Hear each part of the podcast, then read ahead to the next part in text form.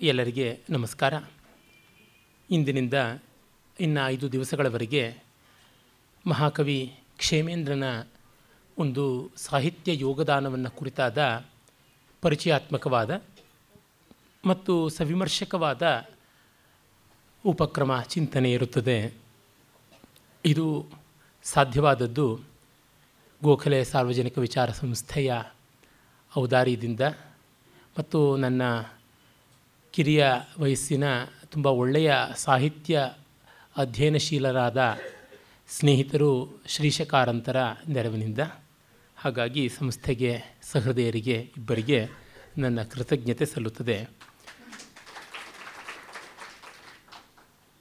ಕ್ಷೇಮೇಂದ್ರ ಮಹಾಕವಿಯ ಬಗ್ಗೆ ಅನೇಕ ವರ್ಷಗಳಿಂದಲೇ, ಅನೇಕ ವರ್ಷ ಅಂದರೆ ಅಕ್ಷರಶಃ ಅನೇಕ ವರ್ಷಗಳಿಂದಲೇ, ಸುಮಾರು ಇಪ್ಪತ್ತೈದು ವರ್ಷಗಳಿಂದಲೂ ಅಧ್ಯಯನ ಮಾಡಿಕೊಂಡು ಬಂದು ಒಂದು ಪುಸ್ತಕವನ್ನೇ ಬರೆಯಬೇಕು ಅಂತ ಅಂದುಕೊಂಡಿದ್ದೆ. ಇದುವರೆಗೂ ಸಾಧ್ಯವಾಗಲಿಲ್ಲ.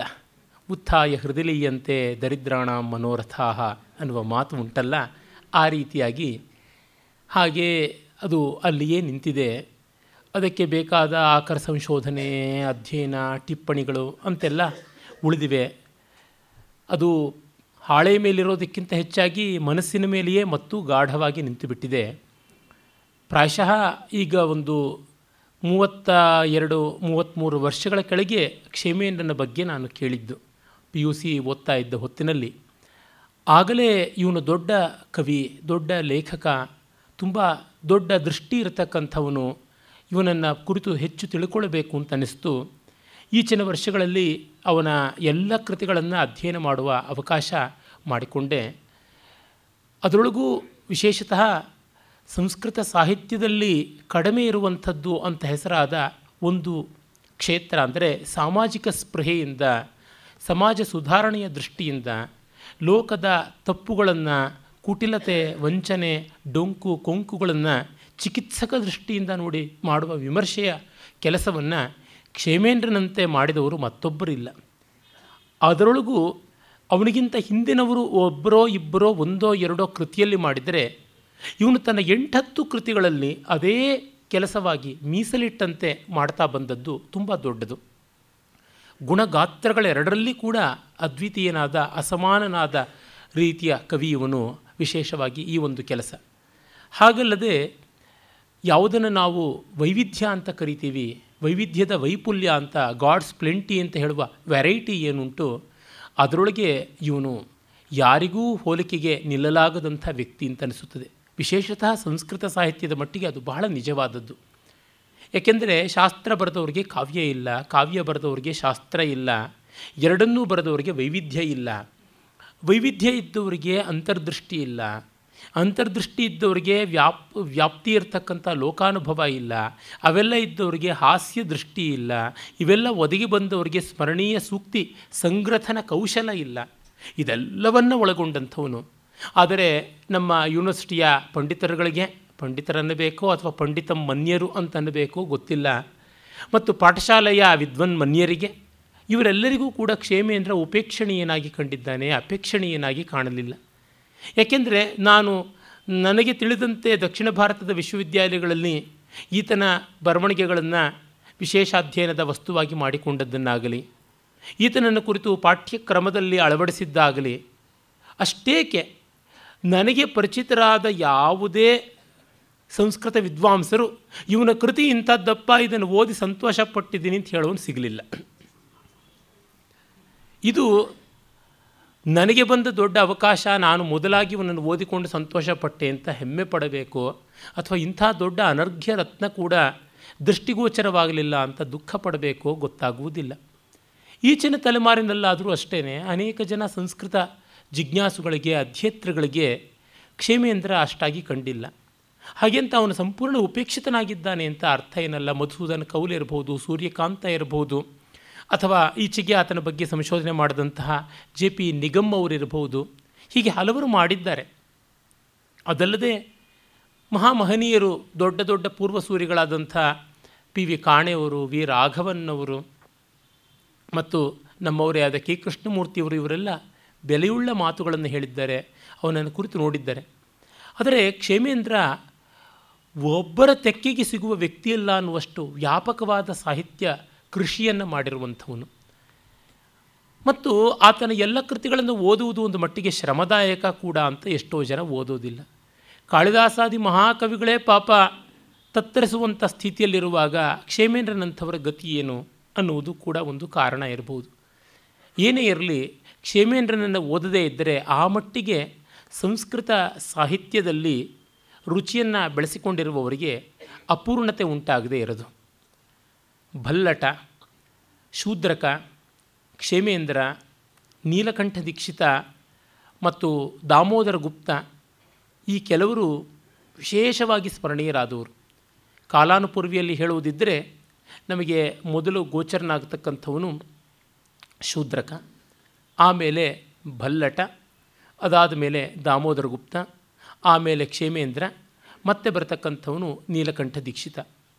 ಶೂದ್ರಕ, ಭಲ್ಲಟ, ದಾಮೋದರ, ಕ್ಷೇಮೇಂದ್ರ, ನೀಲಕಂಠ ದೀಕ್ಷಿತರನ್ನು ಸಂಸ್ಕೃತ ಸಾಮಾಜಿಕ ಸ್ಪೃಹೆಯ ಪಂಚರತ್ನಗಳು ಅಂತ ಕರೀಬಹುದು. ಇವರ ಜೊತೆಗೆ ಪೂರಕವಾಗಿ ಸೇರಿಕೊಳ್ತಕ್ಕಂಥದ್ರೊಳಗೆ ನಾವು ಗಮನಿಸಲೇಬೇಕಾದದ್ದು ಅಂದರೆ ಹಾಲ ಮಹಾರಾಜನ ಗಾಹ ಸಪ್ತಸೈ, ಗಾಥಾ ಸಪ್ತಶತಿ ಅನ್ನುವಂಥದ್ದು.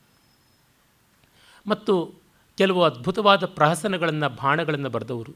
ಚತುರ್ಭಾಣಿಕಾರರಾದಂಥ ವರರುಚಿ, ಈಶ್ವರದತ್ತ, ಶೂದ್ರಕ, ಶ್ಯಾಮಿಲಕ ಮತ್ತು ಕರ್ಪೂರ ಚರಿತಾದಿ ಬಾಣಗಳನ್ನು ಹಾಸ್ಯಚೂಡಾವಣಿ ಪ್ರಹಸನಾದಿಗಳನ್ನು ಬರೆದಂಥ ವತ್ಸರಾಜ. ಅದೇ ರೀತಿಯಲ್ಲಿ ಮತ್ವಿಲಾಸ ಪ್ರಹಸನವನ್ನು ಹಾಗೂ ಭಗವದಜ್ಜುಕೀಯವನ್ನು ಕೂಡ ಬರೆದವನು ಅಂತ ಹೆಸರಾದ ಪಲ್ಲವ ಮಹೇಂದ್ರ ವರ್ಮ. ಆಮೇಲೆ ನಮಗೆ ಎದ್ದು ತೋರುವಂತಹ ಮತ್ತೊಂದು ಹೆಸರು ಅಂದರೆ ಹರಿಜೀವನ ಮಿಶ್ರ. ಈ ರೀತಿಯಾಗಿ ಕೆಲವರು ಸಾಮಾಜಿಕ ಸ್ಪೃಹೆಯನ್ನು ಮತ್ತು ಲೋಕನೀತಿ ವಿಡಂಬನೆಯನ್ನು ದೊಡ್ಡ ಒಂದು ಕಾಯಕವಾಗಿ ಮಾಡಿಕೊಂಡು ಬರೆದಂಥವ್ರು. ಒಟ್ಟಿನಲ್ಲಿ ಹೆಮ್ಮೆ ಪಡಬಹುದಾದ ಒಂದು ಹದಿನೈದು ಇಪ್ಪತ್ತು ಹೆಸರುಗಳು ಹುಡುಕಿದ್ರೆ ನಮಗೆ ಸಂಸ್ಕೃತದಲ್ಲಿ ಸಿಗುತ್ತದೆ. ಅದರೊಳಗೆ ಗುಣಗಾತ್ರದಲ್ಲಿ ಪ್ರಥಮನಾಗಿ ನಿಲ್ಲುವಂಥವನು ಕ್ಷೇಮೇಂದ್ರ. ಅಷ್ಟು ಮಾತ್ರವಲ್ಲದೆ ಅಲಂಕಾರಶಾಸ್ತ್ರಕ್ಕೆ ಅವನ ಕೊಟ್ಟ ಕೊಡುಗೆ ಗಣ್ಯವಾದದ್ದು. ಛಂದಶಾಸ್ತ್ರಕ್ಕೆ ಕೊಟ್ಟ ಕೊಡುಗೆ ಗಣ್ಯವಾದದ್ದು. ರಾಮಾಯಣ ಮಹಾಭಾರತ ಭಾಗವತ ಬೃಹತ್ಕಥಾದಿಗಳನ್ನು ಅರ್ಥ ಮಾಡಿಕೊಳ್ಳೋದಕ್ಕೆ ಅವನು ಕೊಟ್ಟ ಕೊಡುಗೆ ತುಂಬ ಗಣ್ಯವಾದದ್ದು. ಇದಲ್ಲದೆ ಅವನ ಅನುಪಲಬ್ಧ ಕೃತಿಗಳೇ ಅವನು ಉಪಲಬ್ಧ ಕೃತಿಗಳಿಗಿಂತಲೂ ಹೆಚ್ಚಿನ ಸಂಖ್ಯೆಯಲ್ಲಿವೆ ಅಂತಂದರೆ ಅವೆಲ್ಲ ಸಿಕ್ಕಿದ್ರೆ ಎಷ್ಟು ಚೆನ್ನಾಗಿರ್ತಿತ್ತು ಅಂತ ಗೋಚರವಾಗುತ್ತೆ ನಮಗೆ. ದುಃಖವೂ ಆಗುತ್ತದೆ. ಎಷ್ಟು ದೊಡ್ಡ ಸಾರಸ್ವತ ನಷ್ಟವಾಯಿತು ಅಂತ ಅನಿಸುತ್ತದೆ. ಮಹಾಕವಿ ಕ್ಷೇಮೇಂದ್ರ ಬರೆದಿರಬಹುದಾದ ಇನ್ನು ಮಿಕ್ಕ ಕೃತಿಗಳು ಅವನೇ ಉಲ್ಲೇಖ ಮಾಡಿದ್ದಲ್ಲದೆ ಇನ್ನೆಷ್ಟಿವೆಯೋ ಅದು ಗೊತ್ತಿಲ್ಲ ನಮಗೆ. ತನ್ನ ಗ್ರಂಥದಲ್ಲಿ ಸಾಂದರ್ಭಿಕವಾಗಿ ಮಾಡಿದ ಉಲ್ಲೇಖಗಳ ಮೂಲಕವೇ ತಿಳಿಯಬೇಕಾದಂಥ ಒಂದು ಹದಿನೈದು, ಇಪ್ಪತ್ತು ಕೃತಿಗಳಿವೆ. ಅವಲ್ಲದೆ ಇನ್ನೆಷ್ಟು ಹೊರಟೋಯ್ತೋ ಗೊತ್ತಿಲ್ಲ. ವೆರಿ ಪ್ರಾಲಿಫಿಕ್ ಅವನಷ್ಟು ಪ್ರಾಲಿಫಿಕ್ಕಾಗಿ ಬರೆದವರು ಬಹಳ ಕಡಿಮೆ ಜನ ಇರ್ತಾರೆ. ಆಧುನಿಕ ಲೇಖಕರ ಜೊತೆಗೆ ಹೋಲಿಸಬಹುದು. ಬರೆಯೋದಕ್ಕೆ ತುಂಬ ಕಷ್ಟ ಇದ್ದ ಕಾಲದಲ್ಲಿ ಬರವಣಿಗೆಯ ಸಾಧನಗಳೇ ತುಂಬ ದುರವಸ್ಥೆಯಲ್ಲಿದ್ದಾಗ ಇಷ್ಟು ಕೆಲಸ ಮಾಡಿದ್ದಾನೆ. ಮಾಹಿತಿ ಸಿಗುವುದೇ ತುಂಬ ಕಷ್ಟ ಇದ್ದ ಕಾಲದಲ್ಲಿ ಕೋಶವಾನ್ ಪಂಡಿತ ಅನ್ನುವ ಸ್ಥಿತಿ ಇದ್ದಾಗ ಕೋಶ ನಿರ್ಮಾಣ, ಕೋಶ ರಕ್ಷಣೆ ಅನ್ನುವುದು ಬಹಳ ದುರ್ಲಂಘ್ಯವಾದ ಸಾಹಸ ಅನ್ನುವಂತೆ ಇದ್ದಾಗ ಇಷ್ಟು ದೊಡ್ಡ ವ್ಯಾಪ್ತಿಯ ಬರವಣಿಗೆಯನ್ನು ಮಾಡಿದ್ದಾನೆ ಅಂತಂದರೆ ಯಾವ ದೇಶ ಕೂಡ ಹೆಮ್ಮೆ ಪಡಬೇಕಾದದ್ದು. ಅಂಥ ಮಹಾಕವಿಯ ಬಗ್ಗೆ ನನಗೆ ಪರಿಸ್ಥಿತಿ ಎಲ್ಲ ಅನುಕೂಲಿಸಿ ಬಂದರೆ ಪ್ರಾಯಶಃ ಖಂಡಿತವಾಗಿ ನನ್ನ ಮಿತಿಯ ಒಂದು ಒಳ್ಳೆಯ ಪುಸ್ತಕವನ್ನು ಬರೆದೇನು.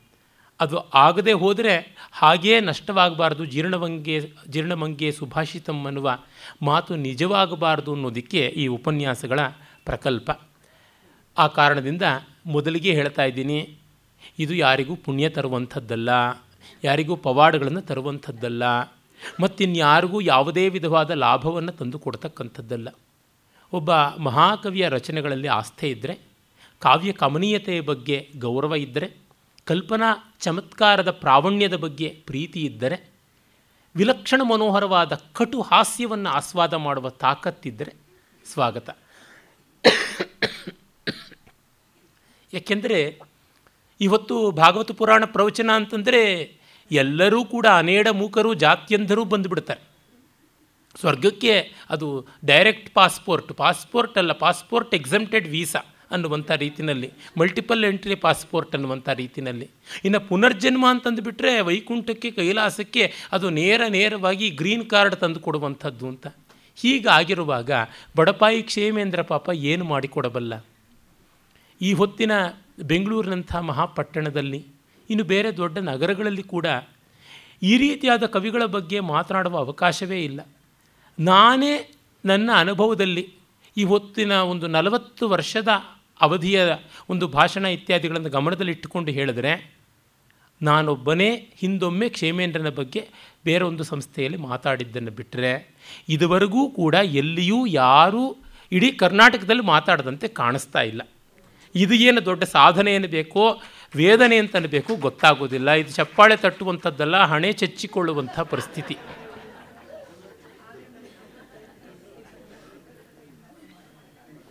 ನಮ್ಮ ಸಾರಸ್ವತ ದಾರಿದ್ರ್ಯ ಯಾವ ಮಟ್ಟದಲ್ಲಿದೆ ಅಂತನ್ನುವುದು ಗೋಚರವಾಗುತ್ತದೆ. ಇರಲಿ, ಆ ಬಗ್ಗೆ ಹಾಲುಬುವುದಕ್ಕಿಂತ ನೇರವಾಗಿ ವಿಷಯದ ಕಡೆ ನೋಡೋಣ. ಸರಸ್ವತಿ ವಿಭ್ರಮ ಜನ್ಮಭೂಮಿ ಅಂತ ಹೆಸರಾದ ಕಾಶ್ಮೀರ. ಕುಂಕುಮ ಕೇಸರಗಳು, ಸಂಸ್ಕೃತ ವಾಂಗ್ಮಯವು ನೈಸರ್ಗಿಕವಾಗಿ ಎಲ್ಲಿ ಯಾರಿಗೂ ಕೂಡ ಒಲಿದು ಬಿಡುತ್ತದೆಯೋ ಅಂತ ಹೆಮ್ಮೆಪಟ್ಟು ಅಲ್ಲಿಯ ಬಿಲ್ಹಣಾದಿ ಕವಿಗಳು ಕೊಂಡಾಡುವಂಥ ಜಾಗ ಕಾಶ್ಮೀರ. ಹಿಮಾಲಯದ ಆ ಮನೋಹರವಾದ ದೇವಭೂಮಿಯಲ್ಲಿ ಆ ದೇವಗಂಗೆ ಹರಿಯುವ ಜಾಗದಲ್ಲಿ ವಿತಸ್ತಾ ನದಿ ಅಂತ ಹೆಸರಾದ ಝೀಲಂ ಹರಿಯುವ ನೆಲೆಯಲ್ಲಿ, ಸಿಂಧು ನದ ಉಕ್ಕೇರಿ ಬರುವಂಥ ಎಡೆಯಲ್ಲಿ, ನಮ್ಮೆಲ್ಲ ಪೌರಾಣಿಕ, ಸಾಂಸ್ಕೃತಿಕ, ರಾಜಕೀಯವಾದ ಮೌಲ್ಯ ನಿಕ್ಷಿಪ್ತವಾಗಿದೆ ಅಂತ ಹೇಳುವ ಆ ಜಾಗದಲ್ಲಿ ಹುಟ್ಟಿದ ಶಾರದಾ ಭೂಮಿ ಅಂತಲೇ ಹೆಸರಾದದ್ದು ಕಶ್ಯಪ ಮೀರ. ಕಶ್ಯಪ ಮಹರ್ಷಿ ಆವಾಸವಾದಂಥದ್ದು ಶಂಕರಾಚಾರ್ಯರೇ ಮೊದಲಾದಂಥವರೆಲ್ಲ ಅಲ್ಲಿಗೆ ಹೋಗಿ ಆ ಶಾರದಾ ಪೀಠದಲ್ಲಿ ತಮ್ಮ ವಿದ್ವತ್ತೆಯನ್ನು ವೈದುಷ್ಯವನ್ನು ಪ್ರತಿಷ್ಠಾಪಿಸಿಕೊಂಡು ಮತ್ತು ಜಗನ್ಮಾನ್ಯತೆಯನ್ನು ಪಡೆದವರು ಅಂತ. ಶ್ರೀಹರ್ಷಾದಿ ಮಹಾಕವಿಗಳು ಅಲ್ಲಿಯ ಶಾರದೆಯನ್ನು ಒಲಿಸಿಕೊಂಡಲ್ಲದೆ ಬೇರೆ ಕಡೆಗೆ ಪುರಸ್ಕಾರ ಬರೋದಿಲ್ಲ ಅಂತ ಶತಧ ತಲಕಿಂದಲೇ ತಪಸ್ಸು ಮಾಡೋದು ಅಂತಾರಲ್ಲ, ಹಾಗೆ ಮಾಡಿ ಒಲಿಸಿಕೊಂಡದ್ದು ಅಂತೆಲ್ಲ ಉದಂತ ಕಥೆಯಾಗಿರುವಂಥದ್ದು ಕಾಶ್ಮೀರ. ಜೊತೆಗೆ ಮುಸಲ್ಮಾನರ ಬರ್ಬರವಾದ ಆಕ್ರಮಣದಿಂದ ಅಲ್ಲಿದ್ದ ಸಾವಿರಾರು ಹಸ್ತಪ್ರತಿಗಳು, ನೂರಾರು ಕವಿಗಳು ಎಲ್ಲ ನಾಮಾವಶಿಷ್ಟವಾಗಿ ಹೋದದ್ದು, ನಾಮಮಾತ್ರದಲ್ಲೂ ಸ್ಮರಣೆ ಇಲ್ಲದೆ ಹೋದದ್ದು. ಇವತ್ತು ಕ್ಷೇಮೇಂದ್ರನ ಅನೇಕ ಕೃತಿಗಳು ಸಿಕ್ತಾ ಇಲ್ಲ ಅಂದರೆ ಅದಕ್ಕೆ ಒಂದೇ ಕಾರಣ ಅಂತ ಹೇಳ್ಬೋದಾದ ರೀತಿಯಲ್ಲಿ ನೋಡೋದಿದ್ದರೆ ಅದು ಇಸ್ಲಾಮಿನ ಬರ್ಬರವಾದ ದಾಳಿ, ಖಂಡನೀಯವಾದ, ಹೇಯವಾದ ದಾಳಿ. ಅದಕ್ಕೆ ಹೋಲಿಕೆ ಇಲ್ಲದೆ ಇರತಕ್ಕಂಥದ್ದು. ಆ ಮಟ್ಟದ ಇಂಟಲೆಕ್ಚುಯಲ್ ಆ್ಯಂಡ್ ಕಲ್ಚರಲ್ ಆನ್ಸ್ಲಾಟನ್ನು ಮಾಡುವಂಥದ್ದೆಲ್ಲಾದರೂ ಉಂಟೆ ಅಂತ ಅನಿಸುವಂಥ ರೀತಿಯದು. ಸುಮಾರು ಐನೂರು ಆರುನೂರಕ್ಕೂ ಹೆಚ್ಚು ಮಂದಿ ಲೇಖಕರು ಇದ್ದಂಥ ಕಾಶ್ಮೀರ, ಎಷ್ಟೋ ಜನರ ಹೆಸರನ್ನು ಬಿಟ್ಟು ನೀನು ಕೇಳೋಕ್ಕಾಗೋಲ್ಲ. ಆ ದುಸ್ಥಿತಿಗೆ ಬಂದುಬಿಡ್ತು. ಕ್ಷೇಮೇಂದ್ರನ ಕಾಲದಲ್ಲಿ ಕಾಶ್ಮೀರ ತನ್ನ ಮೌಲ್ಯದ ಶಿಖರವನ್ನು ಮುಟ್ತಾ ಇದ್ದಂಥ ಹೊತ್ತು, ನಿಜ ಏರು ಪೇರುಗಳು, ಅಲ್ಲೋಲ ಕಲ್ಲೋಲಗಳು, ಉನ್ನತಿ ಅವನತಿಗಳು ಎಲ್ಲ ಇದ್ದವು. ಹಾಗಿದ್ದರೂ ಅಲ್ಲಿ ಗುಣ ಇತ್ತು. ಆ ರೀತಿ ಇದ್ದರೂ ಅಲ್ಲಿ ಮೌಲ್ಯ ಇತ್ತು. ಆ ಬಗೆಯ ಸಂದರ್ಭ ಇದ್ದರೂ ಅಲ್ಲಿ ವಿದ್ವತ್ತೆ ವೈದುಷ್ಯ, ಔದಾರ್ಯ ಮತ್ತು ಬಲ ಎಲ್ಲ ಇದ್ದಂಥದ್ದು ಅಂತ ಗೊತ್ತಾಗುತ್ತದೆ. ಕಲ್ಹಣ ರಾಜತರಂಗಿಣಿಯನ್ನು ಬರೆದ. ರಾಜತರಂಗಿಣಿ ಬರೆದ ಕಲ್ಹಣನಿಗಿಂತ ಹಿಂದೆ ಇದ್ದವನು ಕ್ಷೇಮೇಂದ್ರ. ಒಂದು ಕಾಶ್ಮೀರದ ಸುವರ್ಣಯುಗ ಅದರ ಪ್ರತಿನಿಧಿಯಾಗಿ ಕಾಣಿಸ್ತಾನೆ. ಒಂಬತ್ತು ಹತ್ತನೇ ಶತಮಾನಗಳನ್ನು ಕಾಶ್ಮೀರದ ಸುವರ್ಣಯುಗ ಅಂತಲೇ ಕರೀಬಹುದು. ಯಾಕೆ? ಎಂಟನೇ ಶತಮಾನದಿಂದ ಹನ್ನೊಂದನೇ ಶತಮಾನದವರೆಗೆ ಹತ್ತಿರ ಹತ್ರ ಆ ಒಂದು ಮುನ್ನೂರು ವರ್ಷಗಳನ್ನೇ ಇಟ್ಟುಕೊಳ್ಳಬಹುದು. ಆಮೇಲೆ ಕಾಶ್ಮೀರ ಪತನವಾಯಿತು. ಇರಲಿ.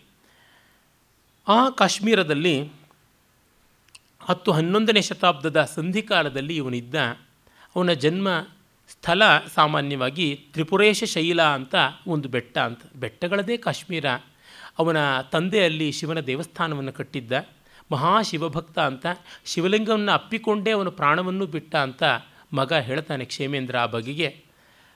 ಹಾಗಾಗಿ ತ್ರಿಪುರೇಶ ಶೈಲ ಅಂತ ಮತ್ತು ಅವನು ಬಹುಪಾಲನ್ನು ಕಾಶ್ಮೀರದ ರಾಜಧಾನಿಯಲ್ಲಿ ಕಳೆದಿದ್ದ ಅಂತ ಅನಿಸುತ್ತದೆ. ಶ್ರೀನಗರ ಅದಕ್ಕೆ ಪ್ರವರಪುರ ಅಂತ ಕೂಡ ಹೆಸರಿತ್ತು ಅಂತ ಗೊತ್ತಾಗುತ್ತದೆ. ಅಲ್ಲಿಯೇ ಅವನ ಗುರುವರ್ಗ ಕೂಡ ಇದ್ದದ್ದು ಅಂತಲೂ ನಮಗೆ ತಿಳಿಯುತ್ತದೆ. ಅವನ ಜನ್ಮವನ್ನು ಪ್ರಾಯಶಃ ಕ್ರಿಸ್ತಶಕ ಒಂಬೈನೂರ ತೊಂಬತ್ತರಿಂದ ಕ್ರಿಸ್ತಶಕ ಸಾವಿರದ ಹತ್ತರ ಆಸುಪಾಸಿನಲ್ಲಿ ಇದ್ದಿರಬೇಕು ಅಂತ. ಮರಣವನ್ನು ಕ್ರಿಸ್ತಶಕ ಸಾವಿರದ ಎಪ್ಪತ್ತರಿಂದ ಸಾವಿರದ ತೊಂಬತ್ತರ ಆಸುಪಾಸಿನಲ್ಲಿ. ಒಟ್ಟಿನಲ್ಲಿ ಅವನು ಒಂದು ಎಪ್ಪತ್ತೆಂಬತ್ತು ವರ್ಷ ಬದುಕಿದ್ದ, ಗಟ್ಟುಮುಟ್ಟಾಗಿ ಬದುಕಿದ್ದಿರಬೇಕು. ಇದ್ದ ಕಾಲವೆಲ್ಲ ಅಧ್ಯಯನ, ಅಧ್ಯಾಪನ, ಗ್ರಂಥ ಲೇಖನದಲ್ಲಿ ಕಳೆದಿರಬೇಕು ಅಂತ ಅನಿಸುತ್ತದೆ. Was a very studious writer ಅದು ನಮಗೆ ತಿಳಿಯುತ್ತದೆ. ಅವನ ವಂಶಾವಳಿಯನ್ನು ಒಂದೊಂದು ಮಟ್ಟಿಗೆ ಹೇಳ್ಕೊಳ್ತಾನೆ. ಅವನ ಮುತ್ತಜ್ಜ ಭೋಗೀಂದ್ರ ಅಂತ. ಅವನ ಅಜ್ಜ ಸಿಂಧು ಅಂಥೇಳಿ, ಅವನು ಕಾಶ್ಮೀರದ ಒಬ್ಬ ರಾಜನಾಗಿದ್ದ ಜಯಾಪೀಡನ ಆಸ್ಥಾನದಲ್ಲಿ ಮಂತ್ರಿಯಾಗಿದ್ದ. ಆದರೆ ಕಲ್ಹಣ ರಾಜತರಂಗಿಣಿಯಲ್ಲಿ ಇವನ ಉಲ್ಲೇಖ ಮಾಡೋಲ್ಲ. ಪ್ರಾಯಶಃ ಸಿಂಧು ಅನ್ನುವಂಥ ಮಂತ್ರಿ ಅಂಥ ದೊಡ್ಡ ಸ್ಥಾನದಲ್ಲಿಯೋ ಪ್ರಭಾವ ಬೀರುವಂತೆಯೂ ಇರಲಿಲ್ಲ ಅಂತ ಅನಿಸುತ್ತದೆ. ಸಿಂಧುವಿನ ಮಗನೇ ಪ್ರಕಾಶೇಂದ್ರ. ಪ್ರಕಾಶೇಂದ್ರ ತನ್ನ ಔದಾರ್ಯದಿಂದ, ದೈವಭಕ್ತಿಯಿಂದ, ದಾನ ವಿತರಣ ಶಕ್ತಿಯಿಂದ ತುಂಬ ತುಂಬ ಹೆಸರಾಗಿದ್ದ. ಅದರಿಂದ ತಂದೆಯ ಬಗೆಗೆ ಮತ್ತೆ ಮತ್ತೆ ಉಲ್ಲೇಖವನ್ನು ಮಾಡ್ತಾನೆ. ಅವನ ಔದಾರ್ಯವನ್ನು, ಅವನ ದಾನ ಬುದ್ಧಿಯನ್ನು, ಧರ್ಮ ಬುದ್ಧಿಯನ್ನು ಶಿವದೀಕ್ಷಾ ತತ್ಪರತೆಯನ್ನು ಬಹಳ ಕೊಂಡಾಡಿದ್ದಾನೆ. ಕಾಶ್ಮೀರದ ಲೇಖಕರಲ್ಲಿ ಸಾಮಾನ್ಯವಾಗಿ ಕಾಣುವುದು ಅವರು ತಮ್ಮ ವಿವರಗಳನ್ನು ಹೆಚ್ಚಾಗಿ ಹೇಳ್ಕೋತಾರೆ.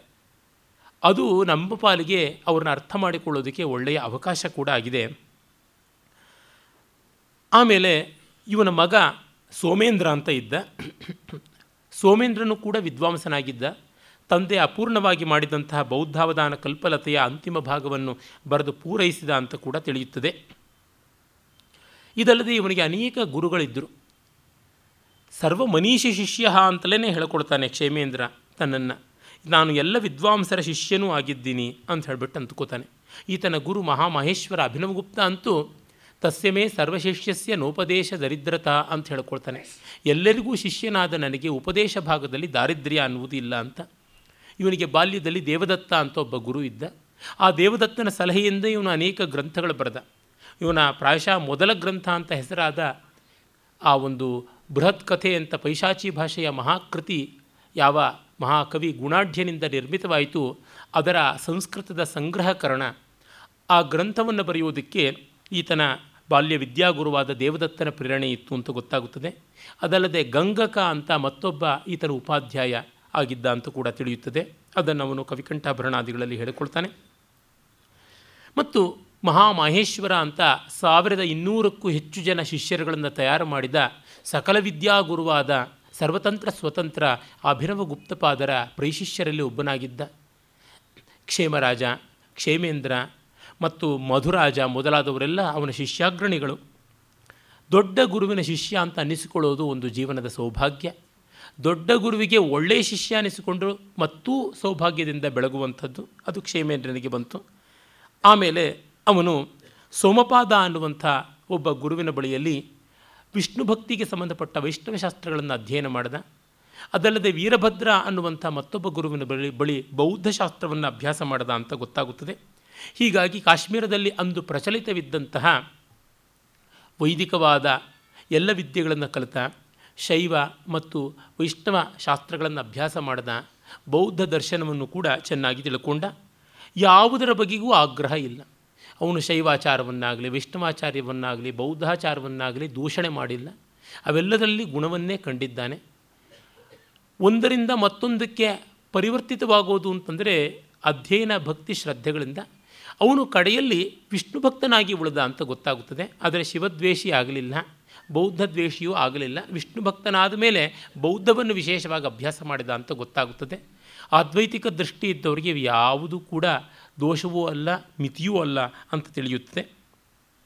ಮತ್ತು ಕವಿಯಾಗಬೇಕಾದವನು ಈ ಎಲ್ಲ ದರ್ಶನಗಳನ್ನು, ಎಲ್ಲ ಆಚಾರ ಸಮಯಗಳನ್ನು ಕೂಡ ಸಮಾನವಾಗಿ ಕಾಣಬೇಕು. ಸಕಲ ದೇವತೆಗಳನ್ನು ಸಮಾನ ದೃಷ್ಟಿಯಿಂದ ಪ್ರೀತಿಸಿ ಸ್ತುತಿಸಬೇಕು ಅನ್ನುವ ಮಾತನ್ನು ಹೇಳ್ತಾನೆ. ಮುಂದೆ ಅದನ್ನು ಕವಿಕಂಠಾಭರಣದ ಪರಿಚಯದಲ್ಲಿ ನಾವು ನೋಡಬಹುದು. ಅವನು ಆ ಕಾಲದ ಸಕಲ ಶಾಸ್ತ್ರಗಳಲ್ಲಿ ಪರಿಣತಿ ಪಡೆದಿದ್ದ ಅಂತ ಗೊತ್ತಾಗುತ್ತದೆ. ಅದು ಬಹಳ ದೊಡ್ಡ ಸಾಧನೆ, ಯಾವ ಕಾಲಕ್ಕೂ ದೊಡ್ಡ ಸಾಧನೆ. ವೇದ ವಾಂಗ್ಮಯ ಮತ್ತು ವೇದಾಂಗ ವಾಂಗ್ಮಯ, ಶಿಕ್ಷಾ ವ್ಯಾಕರಣ, ಛಂದಸ್ಸು, ನಿರುಕ್ತ, ಜ್ಯೋತಿಷ, ಕಲ್ಪ ಇತ್ಯಾದಿಗಳು. ಮತ್ತು ರಾಮಾಯಣ ಮಹಾಭಾರತಾದಿ ಇತಿಹಾಸಗಳು, ಪುರಾಣ ವಿವರಗಳು ಚೆನ್ನಾಗಿ ತಿಳ್ಕೊಂಡಿದ್ದ. ಅರ್ಥಶಾಸ್ತ್ರ, ಕಾಮಶಾಸ್ತ್ರ, ಧರ್ಮಶಾಸ್ತ್ರ, ಮೋಕ್ಷಶಾಸ್ತ್ರವಾದ ಅನೇಕ ದರ್ಶನ ವಿದ್ಯೆಗಳು ಇವನ್ನೆಲ್ಲ ಅಭ್ಯಾಸ ಮಾಡಿದ್ದ. ಮತ್ತು ವಿಶೇಷವಾಗಿ ಕವಿಗೆ ಬೇಕಾಗಿರುವಂತಹ ನಾಲ್ಕೈದು ಮಹಾವಿದ್ಯೆಗಳಾದ ವ್ಯಾಕರಣ, ಛಂದಸ್ಸು, ಅಲಂಕಾರ ಕೋಶ ಅಥವಾ ನಿಘಂಟು ಇವುಗಳೆಲ್ಲದರೊಳಗೆ ಉದ್ದಾಮನಾಗಿ ಪಳಗಿದ್ದ ಅನ್ನುವಂಥದ್ದು ಗೊತ್ತಾಗುತ್ತದೆ. ಪೂರ್ವ ಕವಿಗಳನ್ನು ಬಹುಭಾಷೆಯಲ್ಲಿ ಓದಿಕೊಂಡಿದ್ದ. ಇವನು ಕೇವಲ ಸಂಸ್ಕೃತವನ್ನು ತನ್ನ ಕಾಶ್ಮೀರಿ ಭಾಷೆಯನ್ನು ಮಾತ್ರ ಅಭ್ಯಾಸ ಮಾಡದೆ ವಿವಿಧ ಪ್ರಾಕೃತಗಳನ್ನು ಅಭ್ಯಾಸ ಮಾಡಿದ್ದ ಮತ್ತು ಭಾರತೀಯೇತರ ಭಾಷೆಗಳನ್ನು ಕೂಡ ಅಭ್ಯಾಸ ಮಾಡಿದ್ದ ಅಂತನ್ನುವುದು ಗೊತ್ತಾಗುತ್ತದೆ. ಕ್ಷೇಮೇಂದ್ರನಷ್ಟು ಪದಸಂಪತ್ತಿ ಇರುವಂಥ ಲೇಖಕರು ಹಲವರಿಲ್ಲ. ಆ ಕ್ಷೇಮೇಂದ್ರನ ಲಘುಕೃತಿಗಳು ಅಂತ, ಕ್ಷೇಮೇಂದ್ರ ಲಘುಕಾವ್ಯ ಸಂಗ್ರಹ ಅಂತ ಬಹಳ ಹಿಂದೆ ಶೇಷೇಂದ್ರ ಶರ್ಮ ಅನ್ನುವಂಥವರು ಆರ್ಯೇಂದ್ರ ಶರ್ಮ ಅಂತ ಅನಿಸುತ್ತದೆ. ಅವರು ಉಸ್ಮಾನಿಯಾ ವಿಶ್ವವಿದ್ಯಾಲಯದಿಂದ ಹೈದರಾಬಾದ್ನ ಮೂಲಕ ಪ್ರಕಾಶ ಮಾಡಿದ್ರು. ಆ ಪ್ರಕಾಶನ ಮಾಡಿದಂತಹ ಒಂದು ಗ್ರಂಥವನ್ನು ಈಚೆಗೆ ಮತ್ತೆ ನಮ್ಮ ಶ್ರೀನಿವಾಸ ವರ್ಕೇಡಿ ಅವರು ಪುನಃ ಸಂಪಾದನೆ ಮಾಡಿ ಕೊಟ್ಟಿದ್ದಾರೆ. ಅವರು ಆರ್ಯೇಂದ್ರ ಶರ್ಮಾ ಅನ್ನುವರು ಮೊದಲು ಸಂಪಾದನೆ ಮಾಡಿಕೊಟ್ಟಿದ್ದು ಆಮೇಲೆ ಈಚೆಗೆ ಅದು ಪುನರ್ಮುದ್ರಣವೂ ಕೂಡ ಆಗಿ ಬಂದಿರುವಂಥದ್ದು ಒಳ್ಳೆಯ ಪುಸ್ತಕ. ಇದರೊಳಗೆ ಕ್ಷೇಮೇಂದ್ರನ ಗ್ರಂಥ ಗಾತ್ರ ಕಡಿಮೆ ಇರುವಂಥ ಕೃತಿಗಳೆಲ್ಲ ಪ್ರಕಾಶಿತವಾಗಿವೆ. ಒಂದು ಕಡೆ ಸಿಗುತ್ತದೆ. ಅದರೊಳಗೆ ಕಡೆಯಲ್ಲಿ ಕ್ಷೇಮೇಂದ್ರನ ವಿಶಿಷ್ಟವಾದ ಪದಕೋಶ ಅಂತಲೇ ಉಂಟು. ಅವರು ಆರ್ಯೇಂದ್ರ ಶರ್ಮರೇ ಮಾಡಿದ್ರು, ಬಹಳ ಬೆಲೆ ಬಾಳ್ತಕ್ಕಂಥ ಪದಕೋಶ. ಅದು ನೋಡಿದ್ರೆ ನಮಗೆ ಗೊತ್ತಾಗುತ್ತೆ ಎಷ್ಟು ಹೊಸ ಶಬ್ದಗಳನ್ನು ಕೊಟ್ಟಿದ್ದಾನೆ, ಎಷ್ಟು ಈಡಿಯಮ್ಸ್ ಅಂದರೆ ನುಡಿಗಟ್ಟುಗಳನ್ನು ಕೊಟ್ಟಿದ್ದಾನೆ. ಸಂಸ್ಕೃತದಂಥ ಭಾಷೆಯಲ್ಲಿ ನುಡಿಗಟ್ಟುಗಳನ್ನು ನಿರ್ಮಾಣ ಮಾಡೋದು ತುಂಬ ಕಷ್ಟ. ಒಬ್ಬ ಪತಂಜಲಿ ಆದಮೇಲೆ ಚತುರ್ಭಾಣಿಕಾರರಾದ ಮೇಲೆ, ಕಾಳಿದಾಸ ಶೂದ್ರಕಾದಿಗಳಾದ ಮೇಲೆ ತುಂಬ ಜನರಿಗೆ ಆಗಲೇ ಇಲ್ಲ ಅಂಥದ್ದನ್ನು ಕ್ಷೇಮೇಂದ್ರ ಮಾಡಿಕೊಟ್ಟ. ಇದನ್ನು ನಾವು ಗಮನಿಸಬೇಕು. ಅವನ ವ್ಯಕ್ತಿತ್ವ ಎಷ್ಟು ಅಂತ ಗೊತ್ತಾಗುತ್ತದೆ. ಆಮೇಲೆ ಅವನು ಅನೇಕ ಜನ ವಿದ್ವನ್ ಮಿತ್ರರನ್ನು ಒಳಗೊಂಡಿದ್ದ. ಅವನು ಮನುಷ್ಯ ಮುಟ್ಟದ ಗುಬ್ಬಿ ತರಹ ಇರಲಿಲ್ಲ. ವ್ಯಾಪಕವಾಗಿ ಲೋಕ ಸಂಗ್ರಹ ಮಾಡ್ತಾ ಇದ್ದ ರಾಮ ಯಶಸ್ ಅಂತ ಒಬ್ಬ, ದೇವಧರ ಅಂತ ಒಬ್ಬ, ವೀರ್ಯಭದ್ರ ಅಂತ ಒಬ್ಬ, ಸಜ್ಜನಾನಂದ, ನಕ್ಕ, ರತ್ನಸಿಂಹ, ಉದಯಸಿಂಹ ಈ ಥರದವರೆಲ್ಲ. ರತ್ನಸಿಂಹ ಇವನ ಸ್ನೇಹಿತ ಆದರೆ ಅವನ ಮಗ ಉದಯಸಿಂಹ, ಅವನು ಇವನಿಗೆ ಸ್ನೇಹಿತ. ಸ್ನೇಹಿತರು ಸಾಮಾನ್ಯ ತಮ್ಮ ವಯಸ್ಸಿನವರು ಅಂತ. ತನ್ನ ವಯಸ್ಸಿನವರ ಮಕ್ಕಳನ್ನೂ ಸ್ನೇಹಿತರನ್ನಾಗಿ ಮಾಡಿಕೊಂಡಿದ್ದ ಅಂದರೆ ಅವನ ಆ ಸ್ನೇಹ ವಿಶ್ವಾಸದ ಶಾಲೀನತೆ ಯಾವ ಥರದ್ದು ಅಂತ ಗೊತ್ತಾಗುತ್ತದೆ. ಅಷ್ಟು ಮಾತ್ರವಲ್ಲದೆ ಅವನು ತನ್ನ ಶಿಷ್ಯರಿಂದ ಒಳ್ಳೆ ಪದ್ಯ ನಿರ್ಮಾಣವಾಗಿದ್ದಲ್ಲಿ ಅದನ್ನು ತನ್ನ ಕಾವ್ಯದಲ್ಲಿ ಉತ್ತಮ ಪದ್ಯ ಅಂತ ಉದಾಹರಣೆ ಕೊಡ್ತಾನೆ. ಗುರು ಶಿಷ್ಯನ ಗುಣವನ್ನು ಕಂಡು ಹತ್ತು ಕಡೆ ಮೆಚ್ಚುವುದು ತುಂಬ ಕಷ್ಟ. ಅಸೂಯೆ ಬಂದುಬಿಡುತ್ತದೆ ಅದು ನಮ್ಮ ಚಿಕ್ಕ ತಲೆಮಾರಿನವರು ಮಾಡಿದ ಒಳ್ಳೆಯದನ್ನು ಒಪ್ಪಿಕೊಳ್ಳೋದು ದೊಡ್ಡವರಿಗೆ ವಯಸ್ಸಿನ ಮೂಲಕ, ಪಾಂಡಿತ್ಯದ ಮೂಲಕ, ಅನುಭವದ ಮೂಲಕ ಒಂದು ಸವಾಲು ಉಣಿಸಿಬಿಟ್ಟು ಕಹಿ ಅನಿಸುತ್ತದೆ. ತನ್ನಗಿಂತ ದೊಡ್ಡವರಿಂದ ಗೌರವಪೂರ್ಣವಾಗಿ ಉದಾಹರಣೆ ಎತ್ತಿಕೊಡ್ತಾನೆ ಹಿರಿಯರ ಬಗ್ಗೆ ಅವನಿಗೆ ಅಸೂಯೆ ಇಲ್ಲ. ಕಿರಿಯರ ಬಗ್ಗೆ ಅಸೂಯೆ ಇಲ್ಲ, ಹಿರಿಯರ ಬಗ್ಗೆ ಗೌರವ, ಕಿರಿಯರ ಬಗ್ಗೆ ಪ್ರೀತಿ ಎರಡೂ ಉಂಟು. ಜೊತೆಗೆ ತನ್ನ ಪದ್ಯಗಳಲ್ಲಿಯೇ ಇರುವ ದೋಷಗಳನ್ನು ಎತ್ತೆತ್ತಿ ತೋರಿಸ್ತಾನೆ. ಯಥಾ ಮಮ ಅಂತ ಹೇಳ್ಬಿಟ್ಟು ಅಂತಾನೆ ಯಥಾ ನಮಮ ಅಂತ ಕೂಡ ಹೇಳ್ತಾನೆ. ಅಂದರೆ ಹೇಗೆ ತಾನು ಬರೀಬಾರ್ದಾಗಿತ್ತು ಅನ್ನೋದಕ್ಕೂ ತನ್ನದೇ ಉದಾಹರಣೆ ಕೊಡ್ತಾನೆ, ಹೇಗೆ ಬರದೇ ಚೆನ್ನಾಯಿತು ಅನ್ನೋದಕ್ಕೂ ಉದಾಹರಣೆ ಕೊಡ್ತಾನೆ. ಈ ಮಟ್ಟದ ಔದಾರ್ಯವನ್ನು ನಾವಿನ್ನೆಲ್ಲಿ ನೋಡೋದಕ್ಕೆ ಸಾಧ್ಯ. ಒಂದು ಗುರುಕುಲವನ್ನು ಬೇರೆ ಸ್ಥಾಪನೆ ಮಾಡಿದ್ದ, ಆ ಗುರುಕುಲದಲ್ಲಿ ಅನೇಕ ವಿದ್ಯಾರ್ಥಿಗಳನ್ನು ತಯಾರು ಮಾಡಿದ ಗುರುಕುಲದ ಜೊತೆಗೆ ವಿದ್ಯಾರ್ಥಿ ವಸತಿ ನಿಲಯವನ್ನು ಮಾಡಿದ್ದ ಹಾಸ್ಟೆಲ್ಲು ವಾರ್ಡನ್ನೂ ಆಗಿದ್ದ. ಅಲ್ಲಿ ಹಾಸ್ಟೆಲೈಟ್ಗಳು ಯಾವ್ಯಾವ ರೀತಿಯ ವಿವೇಕದಿಂದ ನಡ್ಕೊಳ್ತಾರೆ ಅಂತ ಅದರ ಬಗ್ಗೆಗೂ ಕಟುಕಟವಾಗಿ ಬೈದಿದ್ದಾನೆ, ಗೇಲಿ ಮಾಡಿದ್ದಾನೆ. ಇವನ ಹಾಸ್ಯ ಪ್ರಜ್ಞೆ, ಸಾಹಿತ್ಯ ಪ್ರೀತಿ, ಸತ್ಯನಿಷ್ಠುರತೆ, ಸಮಾಜ ಸುಧಾರಣೋತ್ಸಾಹ, ಗುಣಗೌರವ ವಿದ್ಯಾವಿತರಣ ಕುತೂಹಲ, ವಿನಯ ವರ್ತನೆ ಒಂದೇ ಎರಡೆ. ಯಾವ ಕಡೆಯಿಂದ ನೋಡಿದ್ರೂ ಬೈ ಎನಿ ಸ್ಟ್ಯಾಂಡರ್ಡ್ಸ್ ತುಂಬ ದೊಡ್ಡವು ಅನಿಸುತ್ತದೆ. ನಿಜ, ಕ್ಷೇಮೇಂದ್ರನಲ್ಲಿ ಕೂಡ ಲೋಪದೋಷಗಳನ್ನು ತೋರ್ಪಡಿಸಬಹುದು. ಒಬ್ಬ ಆನಂದವರ್ಧನನಂತೆ ಅಂತರ್ದೃಷ್ಟಿಯ ಪ್ರಾಖರ್ಯ ಇಲ್ಲ. ಒಬ್ಬ ಅಭಿನವಗುಪ್ತನಂತೆ ಯಾವುದನ್ನು ಭೇದಿಸಿ ನೋಡಬಲ್ಲಂತಹ ಒಂದು ವೈಶ್ವಾನರ ದೃಷ್ಟಿ ಇಲ್ಲ. ಒಬ್ಬ ಭೋಜರಾಜನಂತೆ ಸುಸ್ತುಪಡಿಸುವಷ್ಟು ಮಾಹಿತಿಯನ್ನು ಮೊಗೆದು ತಂದುಕೊಡುವ ತಾಕತ್ತಿಲ್ಲ. ಒಬ್ಬ ಕಾಳಿದಾಸನಂತೆ ಸರ್ವ ಮನೋಹರವಾಗಿ ನಿಲ್ಲಬಲ್ಲಂಥ ದಾರ್ಶನಿಕ ರಸಮಯತೆ ಇರತಕ್ಕಂಥ ಕಾವ್ಯ ಬರೆಯೋಕ್ಕಾಗೋಲ್ಲ. ಒಬ್ಬ ಶೂದ್ರಕನಂತೆ ಧ್ವನಿ ಪರಂಪರೆ ಉಳ್ಳಂಥ ವರ್ತಮಾನವನ್ನು ಶಾಶ್ವತೀಕರಣ ಮಾಡುವಂಥ ಶಕ್ತಿ ಇಲ್ಲ. ಆ ಥರದ್ದು ಇಲ್ಲ ಇಲ್ಲ, ಇಲ್ಲಗಳು ಬೇಕಾದಷ್ಟು ಉಂಟು. ಒಬ್ಬ ಭರ್ತೃಹರಿಯಂತೆಯೋ, ಒಬ್ಬ ಶಂಕರರಂತೆಯೋ, ಒಬ್ಬ ವಾಚಸ್ಪತಿ ಮಿಶ್ರರಂತೆಯೋ ಅಥವಾ ಒಬ್ಬ ಭರತನಂತೆಯೋ, ಇಲ್ಲ ಒಬ್ಬ ಪತಂಜಲಿಯಂತೆಯೋ, ಅವನು ಪ್ರತ ಪ್ರದರ್ಶಕನಾದ ಪ್ರಸ್ಥಾನಕಾರನಾಗಬಲ್ಲ ಶಾಸ್ತ್ರಕಾರ ಅಲ್ಲ ಅಂತ ಅನ್ಬೋದು. ಆದರೆ ಅವ್ರು ಯಾರೂ ಮಾಡದೇ ಇರತಕ್ಕಂಥ ಕೆಲಸಗಳನ್ನು ಇವನು ಮಾಡಿದ್ದಾನೆ. ಇದನ್ನು ನೋಡಿದಾಗ ನಮಗೆ ಗೊತ್ತಾಗುತ್ತದೆ, ಜಗತ್ತಿನ ಸ್ವಾರಸ್ಯಗಳು ಅನೇಕ ಮುಖ. ಎಲ್ಲರೂ ಒಂದೇ ದಿಕ್ಕಿನಲ್ಲಿ ಕೆಲಸ ಮಾಡಬೇಕಾಗಿಲ್ಲ, ಮಾಡೋಕ್ಕಾಗೋಲ್ಲ, ಮಾಡಬಾರದು ಕೂಡ. ಡಿ ವಿ ಜಿಯವರು ತಮ್ಮ ವಸಂತ ಕುಸುಮಾಂಜಲಿ ಎನ್ನುವ ಮೊದಲನೆಯ ಕವನ ಸಂಕಲನದ ಆರಂಭದಲ್ಲಿ ಒಂದು ಕಡೆ ಹೇಳ್ತಾರೆ, ಪಾರಿಜಾತದಂಥ ಹೂಗಳು ಬೆಳಗಾಗುವ ಮುನ್ನವೇ ಅರಳಿ ಸೂರ್ಯೋದಯ ಆಗುವುದರ ಮೊದಲೇ ತೊಟ್ಟು ಕಳಚಿಕೊಂಡು ಬಿದ್ದು ಬಿಡುತ್ತವೆ ಅವುಗಳನ್ನು ಕಟ್ಟಿ ಮುಡಿಯೋಕ್ಕಾಗೋಲ್ಲ, ಪೋಣಿಸಿ ಮಾಲೆ ಮಾಡೋದಕ್ಕೂ ಆಗೋದಿಲ್ಲ. ಒಂದು ಕ್ಷಣದ ಬಾಳು ಅವುಗಳದು. ಇನ್ನು ಕೇದಿಗೆಯಂತೆ ಹೂವಾಗಿ ಅರಳೋದಕ್ಕೇ ಹಲವು ದಿವಸ ತೆಗೆದುಕೊಳ್ಳುತ್ತದೆ, ಮೊಗ್ಗಿನಲ್ಲಿಯೇ ಹಲವು ದಿವಸ ಇರುತ್ತದೆ, ಅರಳದ ಮೇಲೆ ಹತ್ತಾರು ದಿವಸ ಇರ್ತದೆ ಮುಡ್ಕೊಂಡ ಮೇಲೆಯೂ ಹಲವು ದಿವಸ ಬಾಡದೇ ಇರುತ್ತವೆ. ಏನು ಮಾಡೋದು? ಕೆಲವು ಕೇದಿಗೆಯಂತೆ, ಕೆಲವು ಪಾರಿಜಾತದಂತೆ ಈ ಸೃಷ್ಟಿಯ ಉದ್ಯಾನದಲ್ಲಿ ಕಿರಿಹೂವು, ಬಡಹೂವು, ಬಡಬಾಳುಗಳಿಗೂ ಅವಕಾಶ ಇದೆ ಅಂತಂತಾರೆ.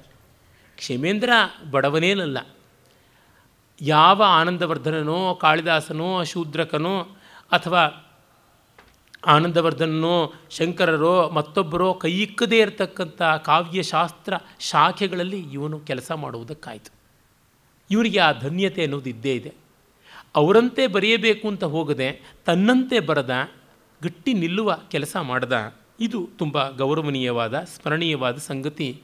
ಅದರಿಂದ ನಾವು ಕೂಡ ಭರವಸೆಯನ್ನು ಪಡೆಯಬಹುದು. ಏನೆಂದರೆ, ನಮಗೂ ಈ ಸೃಷ್ಟಿಯ ಉದ್ಯಾನದಲ್ಲಿ ಒಂದು ಪಾತಿ ಇದೆ, ಒಂದು ಚಪ್ಪರ ಇದೆ, ಒಂದು ಆಧಾರದ ಕಂಬು ಇದೆ, ಅದಕ್ಕೆ ಹಬ್ಬಿಕೊಂಡು ಬೆಳೆಯಬಹುದು. ನಾವು ಉಳಿಯಬಹುದು ಅಂತ ಅನಿಸುತ್ತದೆ. ಆಮೇಲೆ ಓಡಾಡಿದ್ದ, ಚೆನ್ನಾಗಿ ವ್ಯಾಪಕವಾಗಿ ಲೋಕ ಸಂಚಾರ ಮಾಡಿದ್ದ, ಅಫ್ಘಾನಿಸ್ತಾನ, ತುರ್ಕಿಸ್ತಾನ, ಚೈನಾ, ಬಂಗಾಳ ಸಿಂಧ್, ದರ್ದ್ ಈ ತರಹ ಒಳಗೆ ಹೊರಗೆ ಬೇಕಾದಂತೆ ಓಡಾಡಿದ್ದ ಉತ್ತರ ಭಾರತವನ್ನೆಲ್ಲ ಸಂಚರಿಸಿದ್ದ ಅಂತ ಗೊತ್ತಾಗುತ್ತದೆ. ಇವನು ತನ್ನ ಕವಿಕಂಠಾಭರಣದಲ್ಲಿ ಕವಿಯಾಗುವನಿಗೆ ಬೇಕಾದ ನೂರು ಗುಣಗಳು ಏನು ಅಂತ ಪಟ್ಟಿ ಮಾಡಿದ್ದಾನೆ. ಆ ವಿಷಯಗಳನ್ನು ನಾನು ಕವಿಕಂಠಾಭರಣವನ್ನು ಸ್ವೀಕರಿಸುವಾಗಲೇ ಹೇಳ್ತೀನಿ. ಆಗ ನಮಗೆ ಗೊತ್ತಾಗುತ್ತದೆ, ಇವನು ಅದರೊಳಗೆ ಎಲ್ಲದರೊಳಗೂ ಕೂಡ ಪರಿಚಯವನ್ನು ಪಡ್ಕೊಂಡಿದ್ದ, ಅದೆಲ್ಲದರೊಳಗೂ ಕೂಡ ಆಸ್ತಿಯನ್ನು ಉಳಿಸಿಕೊಂಡಿದ್ದ ಅಂತ ಹೇಳಿಬಿಟ್ಟಿದ್ನು. ಅವನ ವ್ಯಾಸಂಗದ ವೈದುಷ್ಯದ ವಿಸ್ತಾರವನ್ನು ಕಂಡಾಗ ನಮಗೆ, ಇವನು ಎಲ್ಲಿಯೂ ಹೋಗದೆ ಏಕಾಂಗಿಯಾಗಿ ವಲ್ಮೀಕವಾಸಿಯಾಗಿ ಕೂತುಬಿಟ್ನ ಅಂತ. ಆದರೆ ಅವನ ಆಸ್ಥೆಯ ಆಯಾಮಗಳನ್ನು ಕಂಡರೆ ಎಲ್ಲ ಕಡೆಯಲ್ಲಿಯೂ ಓಡಾಡಿಕೊಂಡು ಪುಂಡರು ಪೋಕರಿಗಳು ಸಜ್ಜನರು, ದುರ್ಜನರು, ಧೂರ್ತರು, ನಾಟರು, ವಿಟರು, ಕುಶೀಲವರು ಅಂತ ಎಲ್ಲರ ಜೊತೆಯೂ ಇದ್ದನ ಅಂತ. Vertical and horizontal cross section of society ಅಂತ ನಾವು ಏನು ಹೇಳ್ತೀವಿ, ಆ ಎಲ್ಲದರೊಳಗೂ ಓಡಾಡಿದ್ದ ಅಂತನ್ನುವಂಥದ್ದು ಗೊತ್ತಾಗುತ್ತದೆ. ಸರ್ವಾರ್ಥದಲ್ಲಿ ವಿಶ್ವ ಕುತೂಹಲಿ ಬಹುಕಾವ್ಯಶಾಸ್ತ್ರ ಕೋವಿದನಾದ ಬಹುಗ್ರಂಥ ನಿರ್ಮಾಪಕ. ಇವನು ಬರೆದು ನಮಗಿಂದು ಸಿಗದೇ ಇರತಕ್ಕಂಥ ಗ್ರಂಥಗಳ ಹೆಸರನ್ನು ಸುಮ್ಮನೆ ಹೇಳಿದರೆ ಗೊತ್ತಾಗುತ್ತದೆ. ಶಶಿವಂಶ ಅಂತ ಒಂದು ಮಹಾಕಾವ್ಯ ಬರೆದಿದ್ದ. ರಘುವಂಶ ಆದಮೇಲೆ ಚಂದ್ರವಂಶ ಒಂದಾಗಬೇಕಲ್ಲ, ಸೂರ್ಯವಂಶದ ಕಥೆಯನ್ನು ರಾಮ ಬರೆದ. ಚಂದ್ರವಂಶದ ಕಥೆಯನ್ನು ಬರೆಯೋದು ಯಾರು? ಕಾಳಿದಾಸ ಆದಮೇಲೆ ಸುಮಾರು ಆರುನೂರು ಏಳ್ನೂರು ವರ್ಷ ಲೋಕ ಕಾಯ್ತಾ ಇತ್ತು, ಕ್ಷೇಮೇಂದ್ರ ಬರೆದ. ದುರ್ದೈವ ನಮ್ಮ ಪಾಲಿಗೆ ಅದು ಉಳಿದಿಲ್ಲ ಇಂದು. ಆಮೇಲೆ ಕನಕ ಜಾನಕಿ ಮತ್ತು ಚಿತ್ರ ಭಾರತ ಅಂತ ಎರಡು ನಾಟಕಗಳನ್ನು ಬರೆದ. ಉತ್ತರ ರಾಮಚರಿತ್ರೆಯನ್ನು ಆಧರಿಸಿ, ಉತ್ತರ ಕಾಂಡವನ್ನು ಆಧರಿಸಿ ಸಂಸ್ಕೃತದಲ್ಲಿ ಹತ್ತಾರು ರೂಪಕಗಳು ಬಂದವು. ಅದರೊಳಗೆ ನಮ್ಮ ಪಾಲಿಗೆ ಗಟ್ಟಿಯಾಗಿ ನೆಲೆನಿಂತು ಉಳಿದಂಥವು ಎರಡೇ. ಬಹುಭೂತಿಯ ಉತ್ತರ ರಾಮಚರಿತ್ರೆ ಮತ್ತು ದಿನ್ಯಾಗನ ಕುಂದಮಾಲ. ಆದರೆ ಇವನ ಕನಕಜಾನಕಿ ಹೊನ್ನಿನ ಸೀತೆಯ ಬಗೆಗೆ ಕುರಿತದ್ದು ಇನ್ನೆಷ್ಟು ಚೆನ್ನಾಗಿದ್ದೀತೋ, ಕ್ಷೇಮೇಂದ್ರ ಎಷ್ಟೆಲ್ಲ ಓದಿಕೊಂಡವನು, ಅವನ ಸೂಕ್ಷ್ಮಜ್ಞತೆ ಯಾವ ರೀತಿ ಪ್ರಸರಿಸಿತ್ತೋ ನಮಗೆ ಸಿಗದೆ ಹೋಯ್ತಲ್ಲ ಅನಿಸುತ್ತದೆ. ಇನ್ನು ಚಿತ್ರಭಾರತ ಅನ್ನುವ ಹೆಸರೇ ಆಶ್ಚರ್ಯಜನಕವಾಗಿದೆ. ಮಹಾಭಾರತದ ಯಾವ ಸಂದರ್ಭವನ್ನು ಇಟ್ಟುಕೊಂಡು ಬರೆದ, ಚಿತ್ರ ಅನ್ನೋದಕ್ಕೆ ವಿಸ್ಮಯ ಅಂತ ಒಂದು ಅರ್ಥ ಮತ್ತು ಪೇಂಟಿಂಗ್ ಚಿತ್ರಣ ಅಂತ ಒಂದು ಅರ್ಥ ಇದೆ. ಯಾವ ಬಗೆಯಲ್ಲಿ ಬರೆದನೋ ಗೊತ್ತಿಲ್ಲ. ಇದು ನಿಜವಾಗಿ ದೊಡ್ಡ ನಷ್ಟ, ಯಾಕೆಂದರೆ ನಮ್ಮಲ್ಲಿ ಮಹಾಭಾರತದ ಮೂಲ ಕಥೆಯನ್ನು ಇಟ್ಟುಕೊಂಡು ತುಂಬ ಕೃತಿಗಳು ಬಂದಿಲ್ಲ. ಕೆಲವರು ಎಲ್ಲಿವರೆಗೆ ಅಪಲಾಪ ಮಾಡ್ತಾರೆ ಅಂದರೆ ಪೀಟರ್ ಬ್ರೂಕ್ಸ್ ಮಹಾಭಾರತವನ್ನು ತರುವವರೆಗೂ ರಂಗದ ಮೇಲೆ ಪೂರ್ಣ ಪ್ರಮಾಣದ ಮಹಾಭಾರತವೇ ಬರಲಿಲ್ಲ ಅನ್ನುವಂಥ ಒಂದು ಅಪಲಾಪವನ್ನು ಮಾಡ್ತಾರೆ, ಅವಿವೇಕ, ಅನ್ಯಾಯ, ಅಕ್ರಮ. ಆದರೆ ಆ ಥರದ ಕೆಲಸಗಳನ್ನು ಹತ್ತಾರು ಜನ ಮಾಡಿದರು. ಒಬ್ಬ ರಾಜಶೇಖರನ ಪ್ರಚಂಡ ಪಾಂಡವ ಅಥವಾ ಬಾಲಭಾರತ ಇರ್ಬೋದು ಅಗಸ್ತ್ಯ ಅಂತನ್ನೋನು ಬರೆದಂಥ ಬಾಲಭಾರತ ಇರ್ಬೋದು, ಈ ಥರದ ಕೃತಿಗಳು ನಮಗೆ ಇಂದು ಅರ್ಧಂಬರ್ಧವಾಗಿ ನಷ್ಟಪ್ರಾಯವಾಗಿ ಕಾಣಿಸ್ತಾ ಇವೆ. ಆ ಸಾಲಿಗೆ ಇದೂ ಸೇರಿಕೊಳ್ತಲ್ಲ ಅಂತ ದುಃಖವಾಗುತ್ತದೆ. ಮತ್ತು ಲಲಿತ ರತ್ನಮಾಲ ಅಂತ ಒಂದು ನಾಟಿಕೆಯನ್ನು ಬರೆದಿದ್ದು. ನಾಟಿಕೆ ಅಂತಂದರೆ ಹೇರಮ್ ಒಪೇರ ಅಂತ ಕರೀತಾರಲ್ಲ, ಅಂತಃಪುರ ವಿನೋದ.